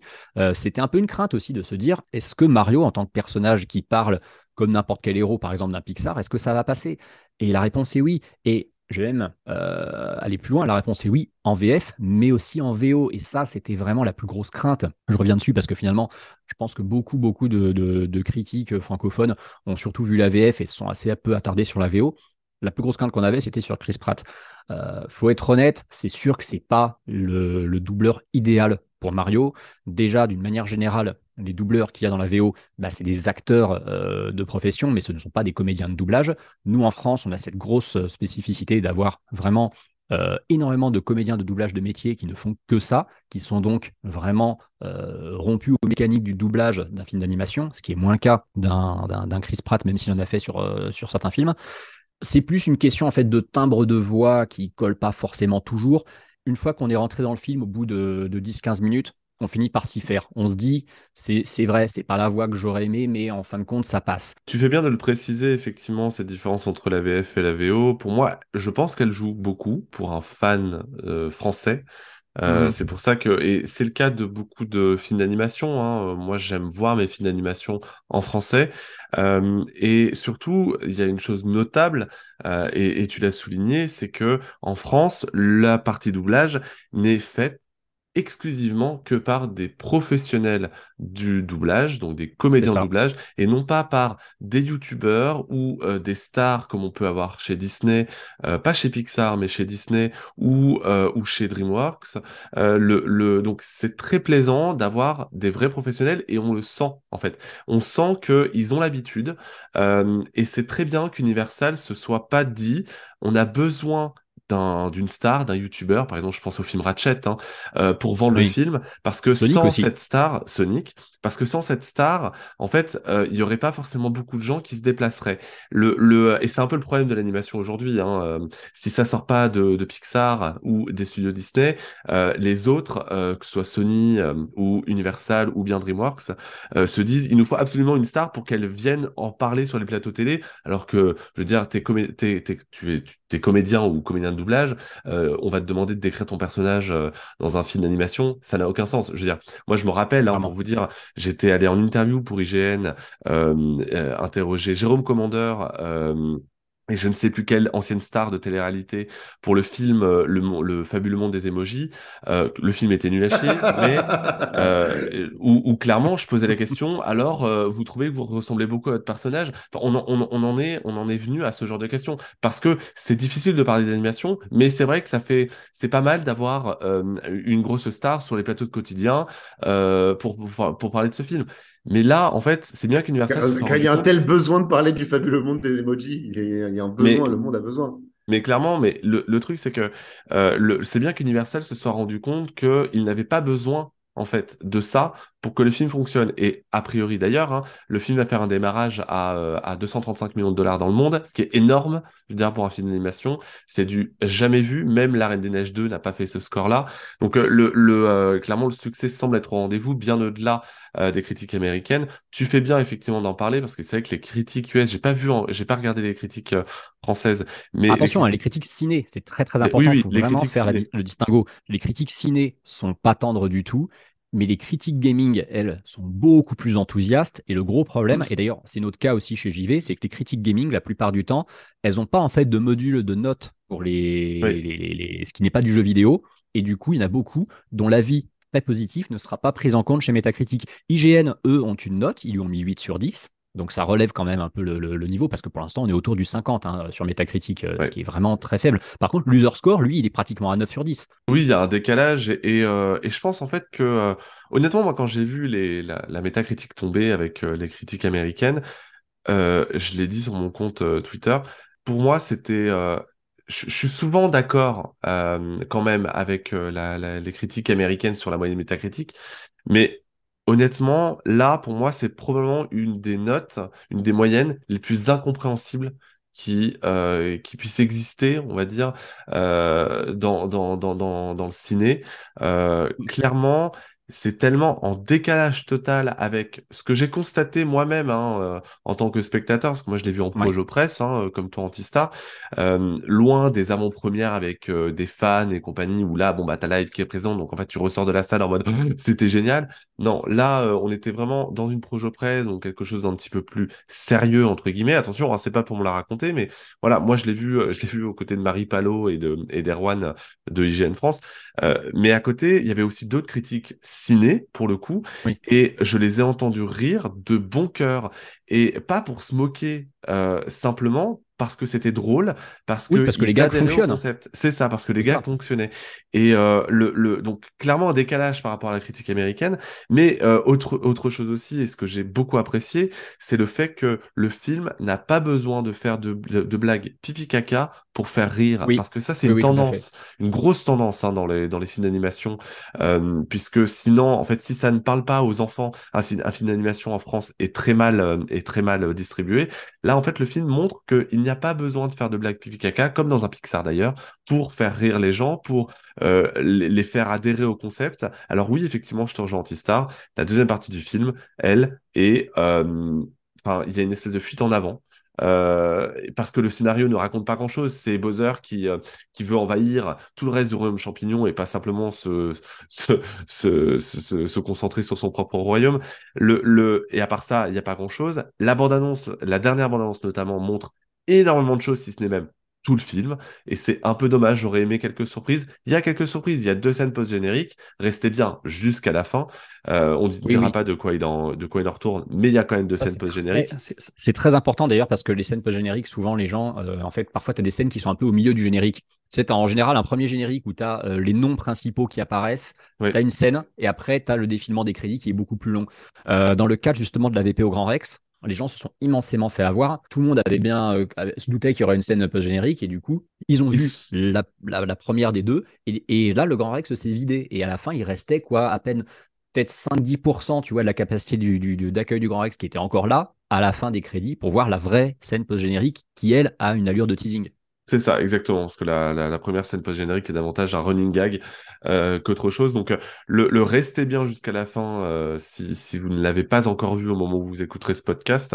Euh, et j'en profite également, tu parlais de la durée euh, du film. Oui. Pour moi, justement, pour moi, c'est le juste milieu. C'est suffisamment long pour euh, être un peu consistant quand même et avoir euh, quelque chose à manger. C'est bien assez long pour ne pas sombrer dans le vide scénaristique de l'histoire. Voilà. Et rien vrai. que ça, le, le, c'est probablement un des, une des grandes qualités du film. Et, et je pense aussi qu'il faut penser aux enfants euh, qui n'ont pas Ah bah, forcément deux heures, parce que les films d'animation euh, sont de plus en plus longs et c'est un vrai problème pour le public, euh, pour public euh, plus jeune, beaucoup plus jeune, euh, parce que Super Mario c'est un, un film grand public. Hein. Euh, et, et, et ça, je pense qu'une heure et demie euh, pour Mario, ça va permettre à plein de parents d'aller le voir avec, avec leur gamin sans que le gamin euh, s'ennuie ou commence vraiment à, à, à, à vouloir faire autre chose. Euh, et, et ça, c'est une des plus grandes une des plus grandes forces du film. Oui, je sais, Antistar, on aurait aimé en avoir plus parce que il y a un tel potentiel dans l'univers, mais il y aura des suites pour ça parce que c'est sûr qu'il y aura des suites. Euh, et, et, là, elle nous racontera plus euh, plus de choses. Mhm. Après, euh, cette, cette durée aussi, elle, je pense qu'il y a un truc, c'est que on a assez peu de prise de risque. Hein. Faut dire, faut dire ce qui est. Je pense que la volonté, c'est d'avoir un produit qui quand même correspond vraiment à ce que Nintendo valide, qui entre guillemets ne se mouille pas trop, qui va plaire à tout le monde et sur lesquels les prix de risque sont minimales. Et si le succès est au rendez-vous, il y aura une suite. C'est quelque chose euh, d'ailleurs qu'on s'est permis de, de teaser dans les Nintendo parce qu'on a eu un, un petit inside complètement inattendu à ce niveau-là. Euh, plot twist, la suite, c'est sûr à 99,9% est actuellement en production. Voilà, Ah oui, c'est même, euh, enfin, c'est même sûr, hein, une suite, euh, surtout pour un projet de ce genre-là. Euh, Ah le- bah moi, le- l'info, me vient du président de Illumination France, donc Oui, euh, oui. pour le coup, euh, voilà. ah mais complètement. Enfin, de toute façon, pour un film d'animation là, il a fallu 4 ans pour que Super Mario Bros. Il y, a, il y a du budget, ça se voit à l'écran, c'est très beau. Il y a beaucoup d'argent qui a été mis sur la Et il y a table. beaucoup de budget marketing aussi. Voilà, 4 ans et demi de développement, c'est énorme pour un film d'animation. Euh, le, le, euh, donc oui, c'est certain qu'il y a beaucoup de choses qui sont déjà en développement pour une potentielle suite. Je pense que Nintendo va, qui est un partenaire privilégié d'Universal, euh, rappelons-le, va, euh, va évidemment s'engouffrer là-dedans. Est-ce que je peux revenir sur un petit point qui m'a qui m'a tenu à cœur? juste sur l'histoire VO versus VF. Euh, Il y a donc, comme je disais, le meilleur rôle pour moi de la, de la VO, c'est Jack Black. Le meilleur personnage, je trouve, du film, c'est le personnage incarné par Jack Black, c'est évidemment Bowser. Et c'était la crainte que j'avais sur la VF. Je me suis dit, il y a peut-être un rôle qui sera moins bien interprété en VF qu'en VO, parce que Jack Black, il est quand même euh, vraiment du, tonnerre. C'est le, le rôle de Bowser. Alors, déjà, non, il est aussi bien qu'en VO. Et vraiment, j'insiste, il y a un personnage qui, je trouve, est développé beaucoup plus en profondeur, pratiquement comme on ne l'a jamais vu dans un jeu Super Mario. C'est bien le personnage de Buzzer qui, pour moi, est peut-être le plus intéressant du film. Exactement, je suis totalement d'accord avec toi, euh, mon cher Antista. Passons, maintenant qu'on a fait le bilan hein, de, ce, de cet excellent film Mario, donc euh, n'hésitez pas à aller le voir, à nous donner votre avis sur les réseaux sociaux avec le hashtag euh, Manetta3. Je vous propose de, passer à la dernière partie de ce podcast qui est consacrée au nouveau jeu des créateurs de Genshin Impact qui s'appelle Onkar Star Rail. Pour cela, on est allé à la rencontre de Mathilde, community manager chez JV, qui est une énorme fan de Genshin Impact et qui a pu jouer à Honkai Star Rail, qui sort euh, ce mois-ci hein, sur, euh, sur console euh, et PC ainsi que sur mobile. Alors, je m'excuse par avance puisque cette petit entretien a été réalisé il y a quelques jours avant l'enregistrement de cette partie-là du podcast et j'étais extrêmement malade, donc j'ai une voix de Barry White. J'en suis fort désolé d'avance, mais voilà, on, se retrouve juste après pour faire le bilan de ce podcast. We can't promise there won't be any turbulence.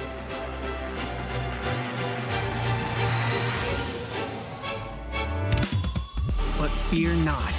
Though the road ahead may be fraught with danger, it is with reliable friends and competent allies that we find the strength to forge ahead. This is the distant horizon before you.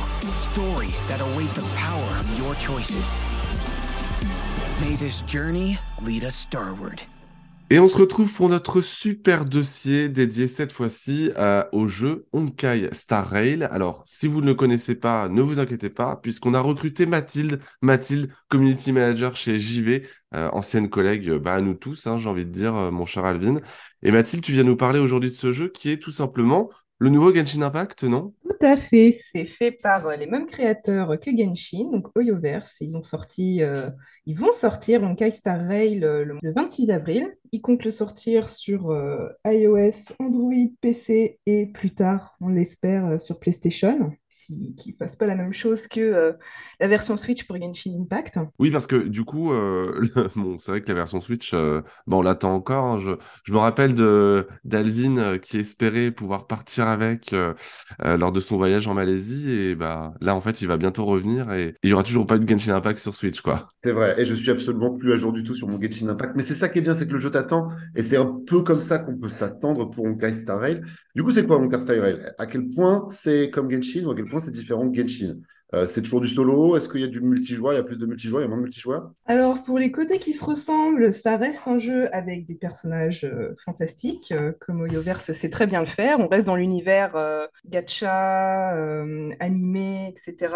Par contre, dans ce qui diverge un peu, c'est que plus un monde ouvert, c'est un monde semi-ouvert donc avec des zones qu'on peut explorer librement. Et en effet, par contre, c'est toujours euh, en solo. En ce qui concerne la coop, je pense que ça va être comme Genshin, ça va être juste faire des donjons avec, euh, ses amis. Ok, que, d'habitude tu gérerais plusieurs personnages tout seul, mais en multi, tu te retrouves avec plusieurs persos à la fois. Semi-monde ouvert, qu'est-ce que tu veux dire? Est-ce qu'on peut grimper ou est-ce qu'on ne peut plus grimper? Alors, sache que on ne peut pas sauter, par exemple. Moi, c'est un petit peu. Attendez, je m'étouffe.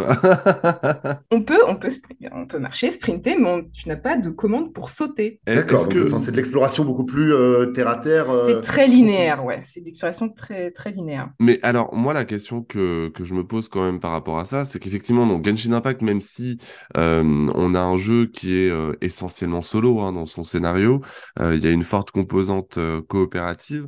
Mais là, sur Honkai, euh, sur Star Rail, est-ce que euh, ça a un intérêt sur la durée? Je veux dire, euh, oui, bien sûr, ce sera un jeu à service, vraisemblablement, mais toi, en tant que grosse joueuse, parce que c'est vrai que le, le, y, y, a une chose, c'est que tu joues énormément à Genshin Impact, donc disons que tu connais quand même ce, ce genre de mécanique. là, sur Honkai Star Rail, est-ce que tu te dis, après avoir joué pendant quelques heures à la bêta, euh, tu te dis que tu vas, tu vas jouer pendant euh, très très longtemps, autant en tout cas qu'avec Genshin Impact à Honkai euh, Star Rail. Je pense que ça va faire un peu comme Genshin, c'est-à-dire qu'au début tu vas jouer beaucoup parce que bah, faut que tu explores un peu tout, tu vas faire toutes les quêtes, les missions, les machins, puis au bout d'un moment, quand tu auras un petit peu fait le tour et tout fait, qu'est-ce que tu as à faire tous les jours? Bah, Tu vas te connecter 20 minutes, puis tu vas faire tes petites quêtes quotidiennes, tu vas utiliser ta petite résine, toute ton endurance, etc. Et puis tu vas éventuellement faire euh, ce qui s'appelle euh, les abysses, là, l'espèce de dungeon crawler, et puis tu le fais, tu vas y passer que 15-20 minutes par jour. Mais je pense que comme Genshin, par contre, tu auras des updates très fréquentes, c'est-à-dire toutes les six semaines, tu as une mise à jour avec du nouveau contenu, je sais pas, des nouvelles zones, des nouveaux événements, etc. Donc ça va être un jeu que tu joues beaucoup au début, et ensuite, ça va être euh, un petit peu quotidien. C'est c'est ça, tu fais tes petites 15 minutes tous les jours et puis voilà quoi. Mais On le sait, ce genre de jeu-là, ce genre de gacha, c'est très orienté sur les persos. Ces nouveaux contenus-là, ce que tu disais, ça va être vraisemblablement, effectivement, on te rajoute des persos et on te rajoute quelques missions de scénario. Ça, ça ressemble à quoi les, les missions de scénario? Comment se déroule euh, la progression dans le jeu du Oui, c'est vrai, c'est quoi l'histoire d'ailleurs de ce Star Rail? Parce que j'imagine que, en tout cas, c'est pas lié à Genshin Impact au niveau de l'histoire. Lié, pas directement, mais après, euh, c'est un peu la même sphère euh, d'univers. C'est-à-dire qu'en fait, avec euh, Honkai Impact Sword, donc a été leur jeu qui a un petit peu plus percé avant Genshin, un espèce de multivers, quoi, avec euh, plusieurs euh, réalités. Puis ensuite, euh, Genshin pourrait être une de ces petites bulles de réalité et Honkai Star Rail pourrait l'être aussi. Donc c'est pour ça que des fois, t'as des persos qui se ressemblent beaucoup sans être les mêmes. Mais alors, par contre, effectivement, c'est pas tout à fait le même univers, mais on comprend qu'effectivement, il y a une espèce de, multivers à la Marvel, etc. On, se, souvient d'ailleurs de euh, Star Impact où il y avait eu une collab avec Genshin Impact. Euh, là, est-ce qu'on peut s'attendre un peu à la même chose? Est-ce que d'ailleurs, là, il y a eu un live hein, pour euh, Genshin Impact il y a très peu de temps. Est-ce qu'ils ont annoncé quelque chose dans ce sens-là? Une collab Honkai et Genshin? Alors, en effet, tu as eu avec euh, Honkai Impact Sword, il y a eu Fischl de Genshin qui s'est intégré à Honkai Impact. Après, dans l'autre sens, il n'y a encore rien eu, enfin de Honkai Sword à Genshin et de Genshin à Honkai Star Rail. Pour l'instant, il n'y a rien de prévu, mais en vrai, je suppose qu'ils vont faire des choses, quoi, parce que tu as, des persos un petit peu en commun, tu vois, c'est pas forcément les mêmes et tout, mais je pense qu'on pourra s'attendre à des événements. Enfin, ce serait un petit peu dommage qu'ils en profitent pas eux. Autre question, euh, forcément, euh, c'est même, c'est c'est même la plus importante. Est-ce que c'est toujours un gacha? C'est toujours un gacha, oui. Ça fonctionne. euh, Je compare beaucoup à Genshin, mais bon, on peut que comparer à, à Genshin pour le moment, qui est un peu le plus connu. Mais oui, c'est toujours un gacha avec les systèmes de banners où euh, tu vas avoir, euh, tu vas pouvoir wish euh, pour, ton personnage ou pour une arme aussi qui lui correspond, qui ne sont pas des armes d'ailleurs, qui sont des, espèces de cartes. C'est des cartes que tu donnes à tes personnages et ça remplace leur arme. D'accord, donc le système de progression est différent de Genshin. C'est des combats au coup de partout, c'est des équipements, et on est dans un univers spatial comme son nom l'indique. Qu'est-ce qui, comment le système de combat, qu'est-ce qui justifie d'ailleurs? Il y a de la magie, il n'y a pas de magie? Alors, on est bien sur du tour par tour, avec euh, des équipes de quatre personnages. Donc, euh, encore une fois, je compare à Genshin, mais comme Genshin, tu fais euh, ton équipe de quatre personnages. Chaque personnage a ce qui s'appelle une voix que- qui correspond un peu à l'arme qu'ils utilisent, quoi. Et chacun a un élément, comme Genshin, comme Pokémon. Il y en a un qui avec la lumière, d'autres le vent, etc. Et puis, ça Des fonctionne. types d'armes et des éléments, c'est, ça c'est tout normal. c'est ça, c'est type des éléments, puis après, bah, ça fonctionne comme n'importe quel RPG, hein, ça fonctionne sur un système de faiblesse, où tu as des shields que tu dois péter, une fois que tu as pété le shield, bah, tu fais plus de dégâts, etc. C'est ouais, c'est un bon RPG au tour par tour. Tu as, euh, chaque personnage a une attaque de base, a Mm. un sort classique, une capacité ultime, classique aussi. Et euh, l'intérêt de la capacité ultime, c'est que tu n'as pas besoin d'attendre ton tour pour l'utiliser, tu peux l'utiliser n'importe quand pendant le combat. Ça, Ah, l'action en cours, enfin ça termine l'action quand même, et ça s'incruste entre deux actions et tu peux faire ta capacité ultime comme ça. Mais ça t'évite de t'endormir pendant ton tour par tour, de juste de bourriner ton XXX, ça, ça te demande d'être un peu plus présent. Euh, sur la bêta que tu as faite, il y avait combien d'heures de jeu à peu près, tu disais? Oh, je sais pas trop combien d'heures de jeu, mais j'ai vu, euh, j'ai vu des gens qui ont joué euh, enfin, des centaines d'heures. hein. Genre la bêta, Ah. la dernière bêta qui a fait plus à peu près un mois, il y a des gens, ils ont farmé pendant 500 heures, j'ai vu sur Reddit. D'accord. Ah oui, oui, bah, ils sont En fait, t'étais pas limité, quoi. tu- tu- en tant que joueuse de Genshin, tu, n'es pas à la place pour leur jeter la pierre. Euh, Non, non, clairement non, ce pas. que je, ce que je voulais me dire, c'est que du coup, c'est sur, sur la partie scénario principal, on, on reste sur du free-to-play, donc il n'y a, aucune difficulté, il n'y a, oh, y a rien à grinder, tu te retrouves pas bloqué parce que tu n'as pas le bon perso. Non, non, c'est en plus, euh, c'est-à-dire que tu as ton histoire principale, tu as ton scénario, donc tranquille, tu fais ça, euh, t'as pas besoin d'acheter ni rien, c'est tu fais ton, tu fais ta vie tranquille, tu fais ton histoire. Au fur et à mesure, on te donne des personnages aussi. C'est-à-dire, euh, tu commences il y a quand même des persos euh, obligatoires. Ok, ouais. Ouais, c'est ça. C'est-à-dire, euh, on te donne le personnage principal, puis au fur et à mesure de l'aventure, on va te donner, tu sais, un petit peu tous les personnages, de tous les éléments dont tu as besoin. On va te donner un personnage glace défensif, on- défensif. On va te donner un personnage de vent plutôt offensif. Ensuite, un petit personnage électro qui va te supporter, etc.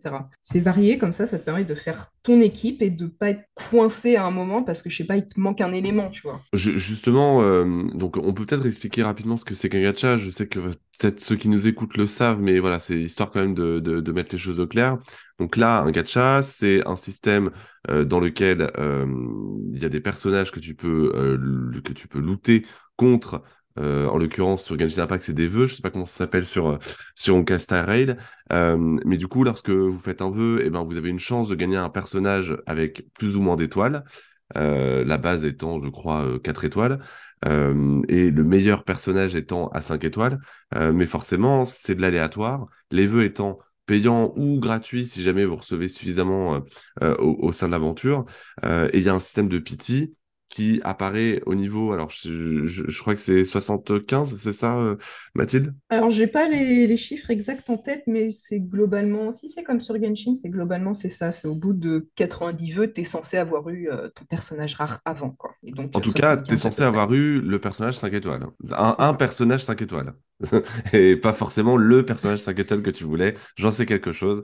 Euh, le, le, là, en l'occurrence, est-ce que toi qui as joué quand même quelques heures, tu te dis, euh, je vais m'y plonger au moins autant que, euh, que sur Genshin Impact? Alors, autant je dirais pas, parce que Genshin a quand même une grosse, une grosse place dans mon cœur, tu vois, mais je pense que c'est un jeu qui est quand même intéressant, c'est-à-dire, euh, je vais faire toute l'histoire principale, donc, enfin, ce qu'ils te proposent pour l'instant, parce qu'au fur et à mesure, ils rajouteront bah, la suite, quoi. Mais, euh, mais les en vrai, les personnages sont vraiment, sont vraiment super. Oyoverse, vraiment super fort pour faire des personnages qui sont hauts en couleur, qui sont très beaux, qui sont charismatiques, qui sont, qui ont des super doubleurs aussi. Donc, je pense va faire comme Genshin, hein. Je vais y jouer beaucoup au début, puis ensuite, euh, est-ce que je vais vraiment y jouer 15 minutes tous les jours? Après, quand j'aurai fini tout le contenu? Peut-être pas, parce que le problème des gachas, enfin des jeux comme ça, c'est que si tu commences à accumuler tous les jeux où tu dois jouer 15 minutes par jour, tu t'y retrouves plus. En général, il faut faire un choix, t'en choisis un ou deux, et, et voilà, quoi. Toi, tu as fait le choix que- d'en choisir un seul puisque tu faisais du Genshin avec un Smurf de Genshin en plus. Hein. Oui. Ouais, Faut- ça, ça, faut pas le Que dire. nos auditeurs découvrent à quel point quand même t'es, t'es calé dedans. Ce que tu disais sur le contenu, on, on sait pour l'instant que Honkai Star Rail va lancer avec en gros trois maps, le vaisseau et deux planètes. Ça, paraît peu par rapport à Genshin qui était arrivé avec deux grosses régions et qui rajoute. Euh, Genshin, c'est quoi? C'est une région par an? C'est ça, c'est une région par an Genshin. Donc, en Et- et effet, c'est des il grosses, commence, et c'est des euh, grosses régions, hein. C'est un jeu solo, hein, une région de Genshin. hein. Ouais, après, c'est en effet, c'est un monde ouvert, du, coup. Du coup, faut faire, euh, faut qu'il y ait de la place à explorer, quoi. Mais tu as même euh, deux régions, en fait, sur Honkai, parce que le vaisseau, c'est pas une région, c'est ta base, qu'en fait, c'est ton le vaisseau, c'est le train, quoi. C'est juste, c'est le lobby, d'accord. ouais. C'est ça, c'est un peu ça. Ensuite, en effet, tu explores deux planètes. Sur la première bêta, tu explorais une planète de glace, qui sera aussi dispo bah, à la sortie. Et sur la deuxième bêta, tu pouvais explorer du coup deux planètes, la planète de glace et l'autre là qui est un petit peu euh, chinois, inspiration chinoise, euh, science-fiction. Et pour l'instant, c'est vrai qu'il y a que deux planètes. Je pense pas qu'ils en remettront une d'ici la sortie, parce qu'il y a qu'un mois entre euh, la dernière bêta et la sortie. Ouais. C'est vrai que ça fait un peu court sur le papier, parce que explorer une planète, elles sont pas très grandes non plus, mais en effet, après, c'est pas axé sur l'exploration non plus, c'est plus axé sur euh, la stratégie tour par tour. Mais pour l'instant, c'est enfin, il, l'assume pas trop. Je, je lisais tout à l'heure sur euh, la façon dont on parlait le PlayStation Blog pour euh, annoncer que le jeu arrivera sur PlayStation un jour, mais pas, pas maintenant. Euh, et, et dans lequel ils expliquent que de, oh, vous allez avoir de l'exploration. Ils savent que les joueurs de Genshin attendent ça. Euh, les joueurs de Genshin n'auront pas ça, tu peux le confirmer euh, dès maintenant. Je, ouais, l'exploration n'est pas du tout aussi satisfaisante que Genshin. Genshin, vraiment, t'as plein de trucs à faire, t'as T'as des énigmes, bon, t'en as aussi euh, dans Honkai, mais c'est pas aussi satisfaisant. C'est-à-dire déjà, comme je disais, c'est très linéaire, donc ça te Mm. pousse pas non plus à explorer des petits recoins, quoi. C'est euh, tu T'as vas pas, droit, ce côté de je vais avancer droit devant moi et tomber sur un coffre que tu as sur Genshin, euh, qui est vraiment. euh, Voilà, c'est ça. c'est la La- partie Genshin. T'as des coffres, mais bon, c'est pas aussi satisfaisant que Genshin. Mais après, bon, euh, enfin, voilà, c'est pas un d'exploration en monde ouvert, donc c'est pas, ils mettent pas l'accent sur ça. L'accent, c'est vraiment euh, la stratégie et les combats, quoi. Le, le, le truc, c'est que se pose quand même la question de euh, est-ce que ce genre de jeu, donc le tour par tour linéaire, sans monde véritablement ouvert, se, enfin, fonctionne bien avec la formule du gacha. Tu vois, est-ce que on n'atteint pas une limite? Parce que autant Genshin Impact, c'est un mini MMO en vérité parce que c'est un grand monde ouvert euh, avec la possibilité de faire de la coop, etc. Euh, et surtout, ce côté, je vais simplement me connecter en jeu pour un peu explorer, voir s'il y a des nouveaux coffres, etc. Là, vu que c'est beaucoup plus linéaire, est-ce qu'il y, y aura quand même de la part des joueurs éventuellement intéressés. Donc, les premiers joueurs intéressés, c'est les joueurs de Genshin et de, et de Honkai, euh, et de Honkai Impact. Euh, Est-ce que vraiment il y, aura cette envie de la part des joueurs, vu que, en fait, on a l'impression qu'on va atteindre le bout du tunnel finalement plus beaucoup plus rapidement que dans Genshin Impact? C'est que je te rejoins un peu là-dessus, euh, sur cette idée. J'ai pas que j'ai du mal à voir l'avenir de ce jeu, au contraire, mais euh, comment dire, j'ai l'impression que l'ajout de contenu sera un petit peu plus euh, léger que, que, Genshin. Et après, Honkai, euh, Honkai Star Rail, pour moi, il attire pas il attirera pas autant de joueurs que Genshin, c'est sûr, parce que Genshin, c'est quand même très casual friendly, c'est-à-dire que tu as beaucoup de gens même qui ne jouaient pas aux jeux vidéo qui se sont mis à Genshin, parce que c'est très accessible, c'est très facile à prendre en main, et c'est beau. Que Honkai Star Rail, c'est quand même euh, assez stratégique, et les joueurs qui n'ont pas l'habitude de jouer ne se mettront pas à ce genre de jeu, en fait. Hein. Du coup, je pense que ça va être un cercle quand même très fermé et très restreint en Star Rail. Il y a des moments difficiles euh... Alors, à la première, c'est surtout la première bêta que, auquel j'ai joué.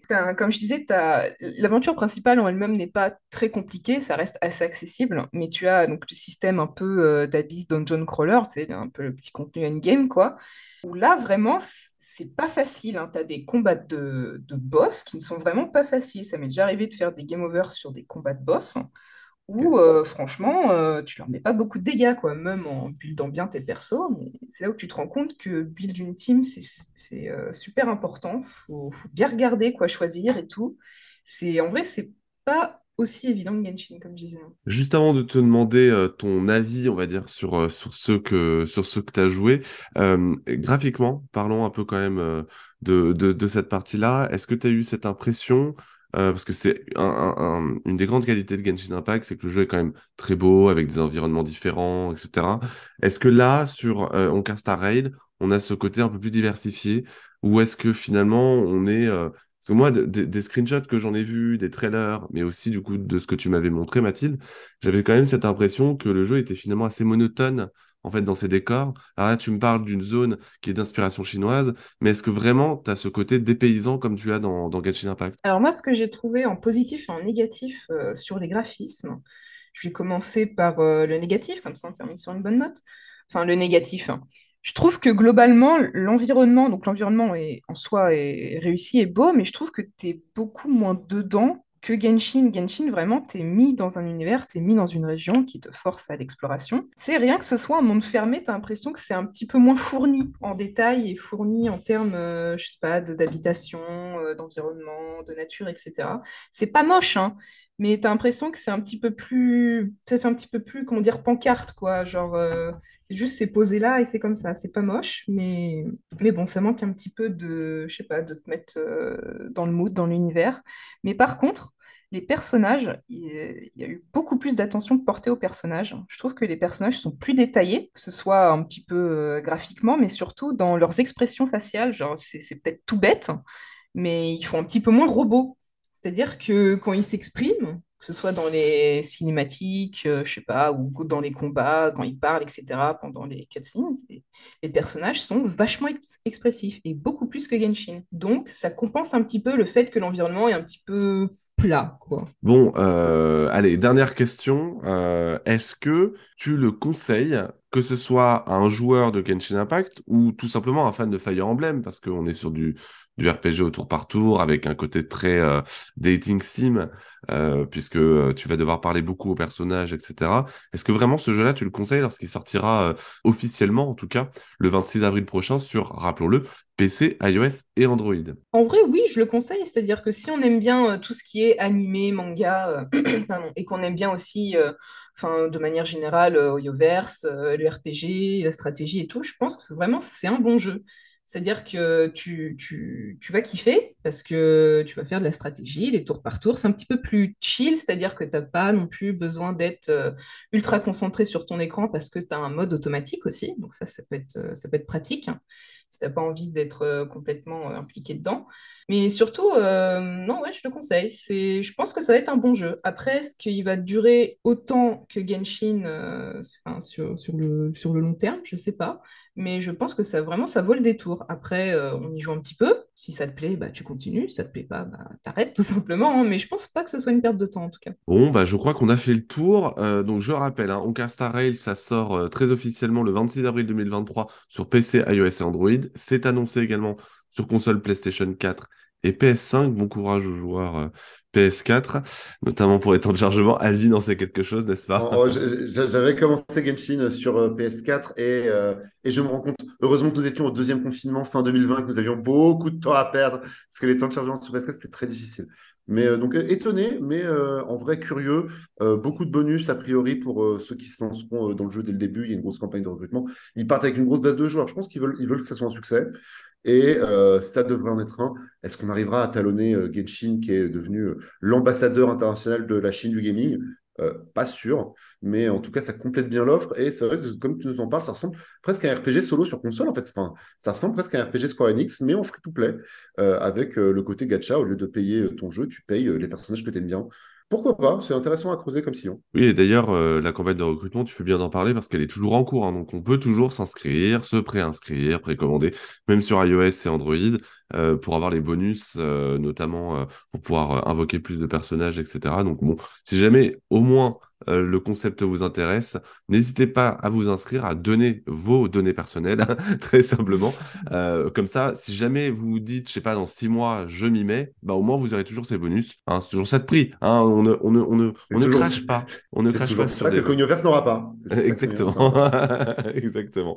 Euh, merci beaucoup Mathilde, en tout cas pour euh, cette belle preview euh, de Honkai Star Rail. Bah, peut-être qu'on te retrouvera bientôt pour nous dire que Honkai Star Rail est un énorme carton et que nous avons été précurseurs, n'est-ce pas Mathilde?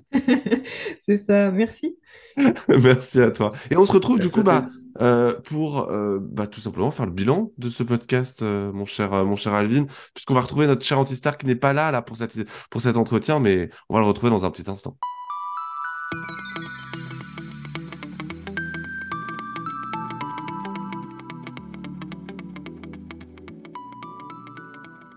Voilà pour euh, cette preview de Onkar Star Rail avec euh, Mathilde. J'espère qu'elle vous a donné envie d'y jouer. En tout cas, euh, euh, Alvin euh, et moi, on a grave envie d'y jouer. On a envie de retomber dans cette fabuleuse boucle.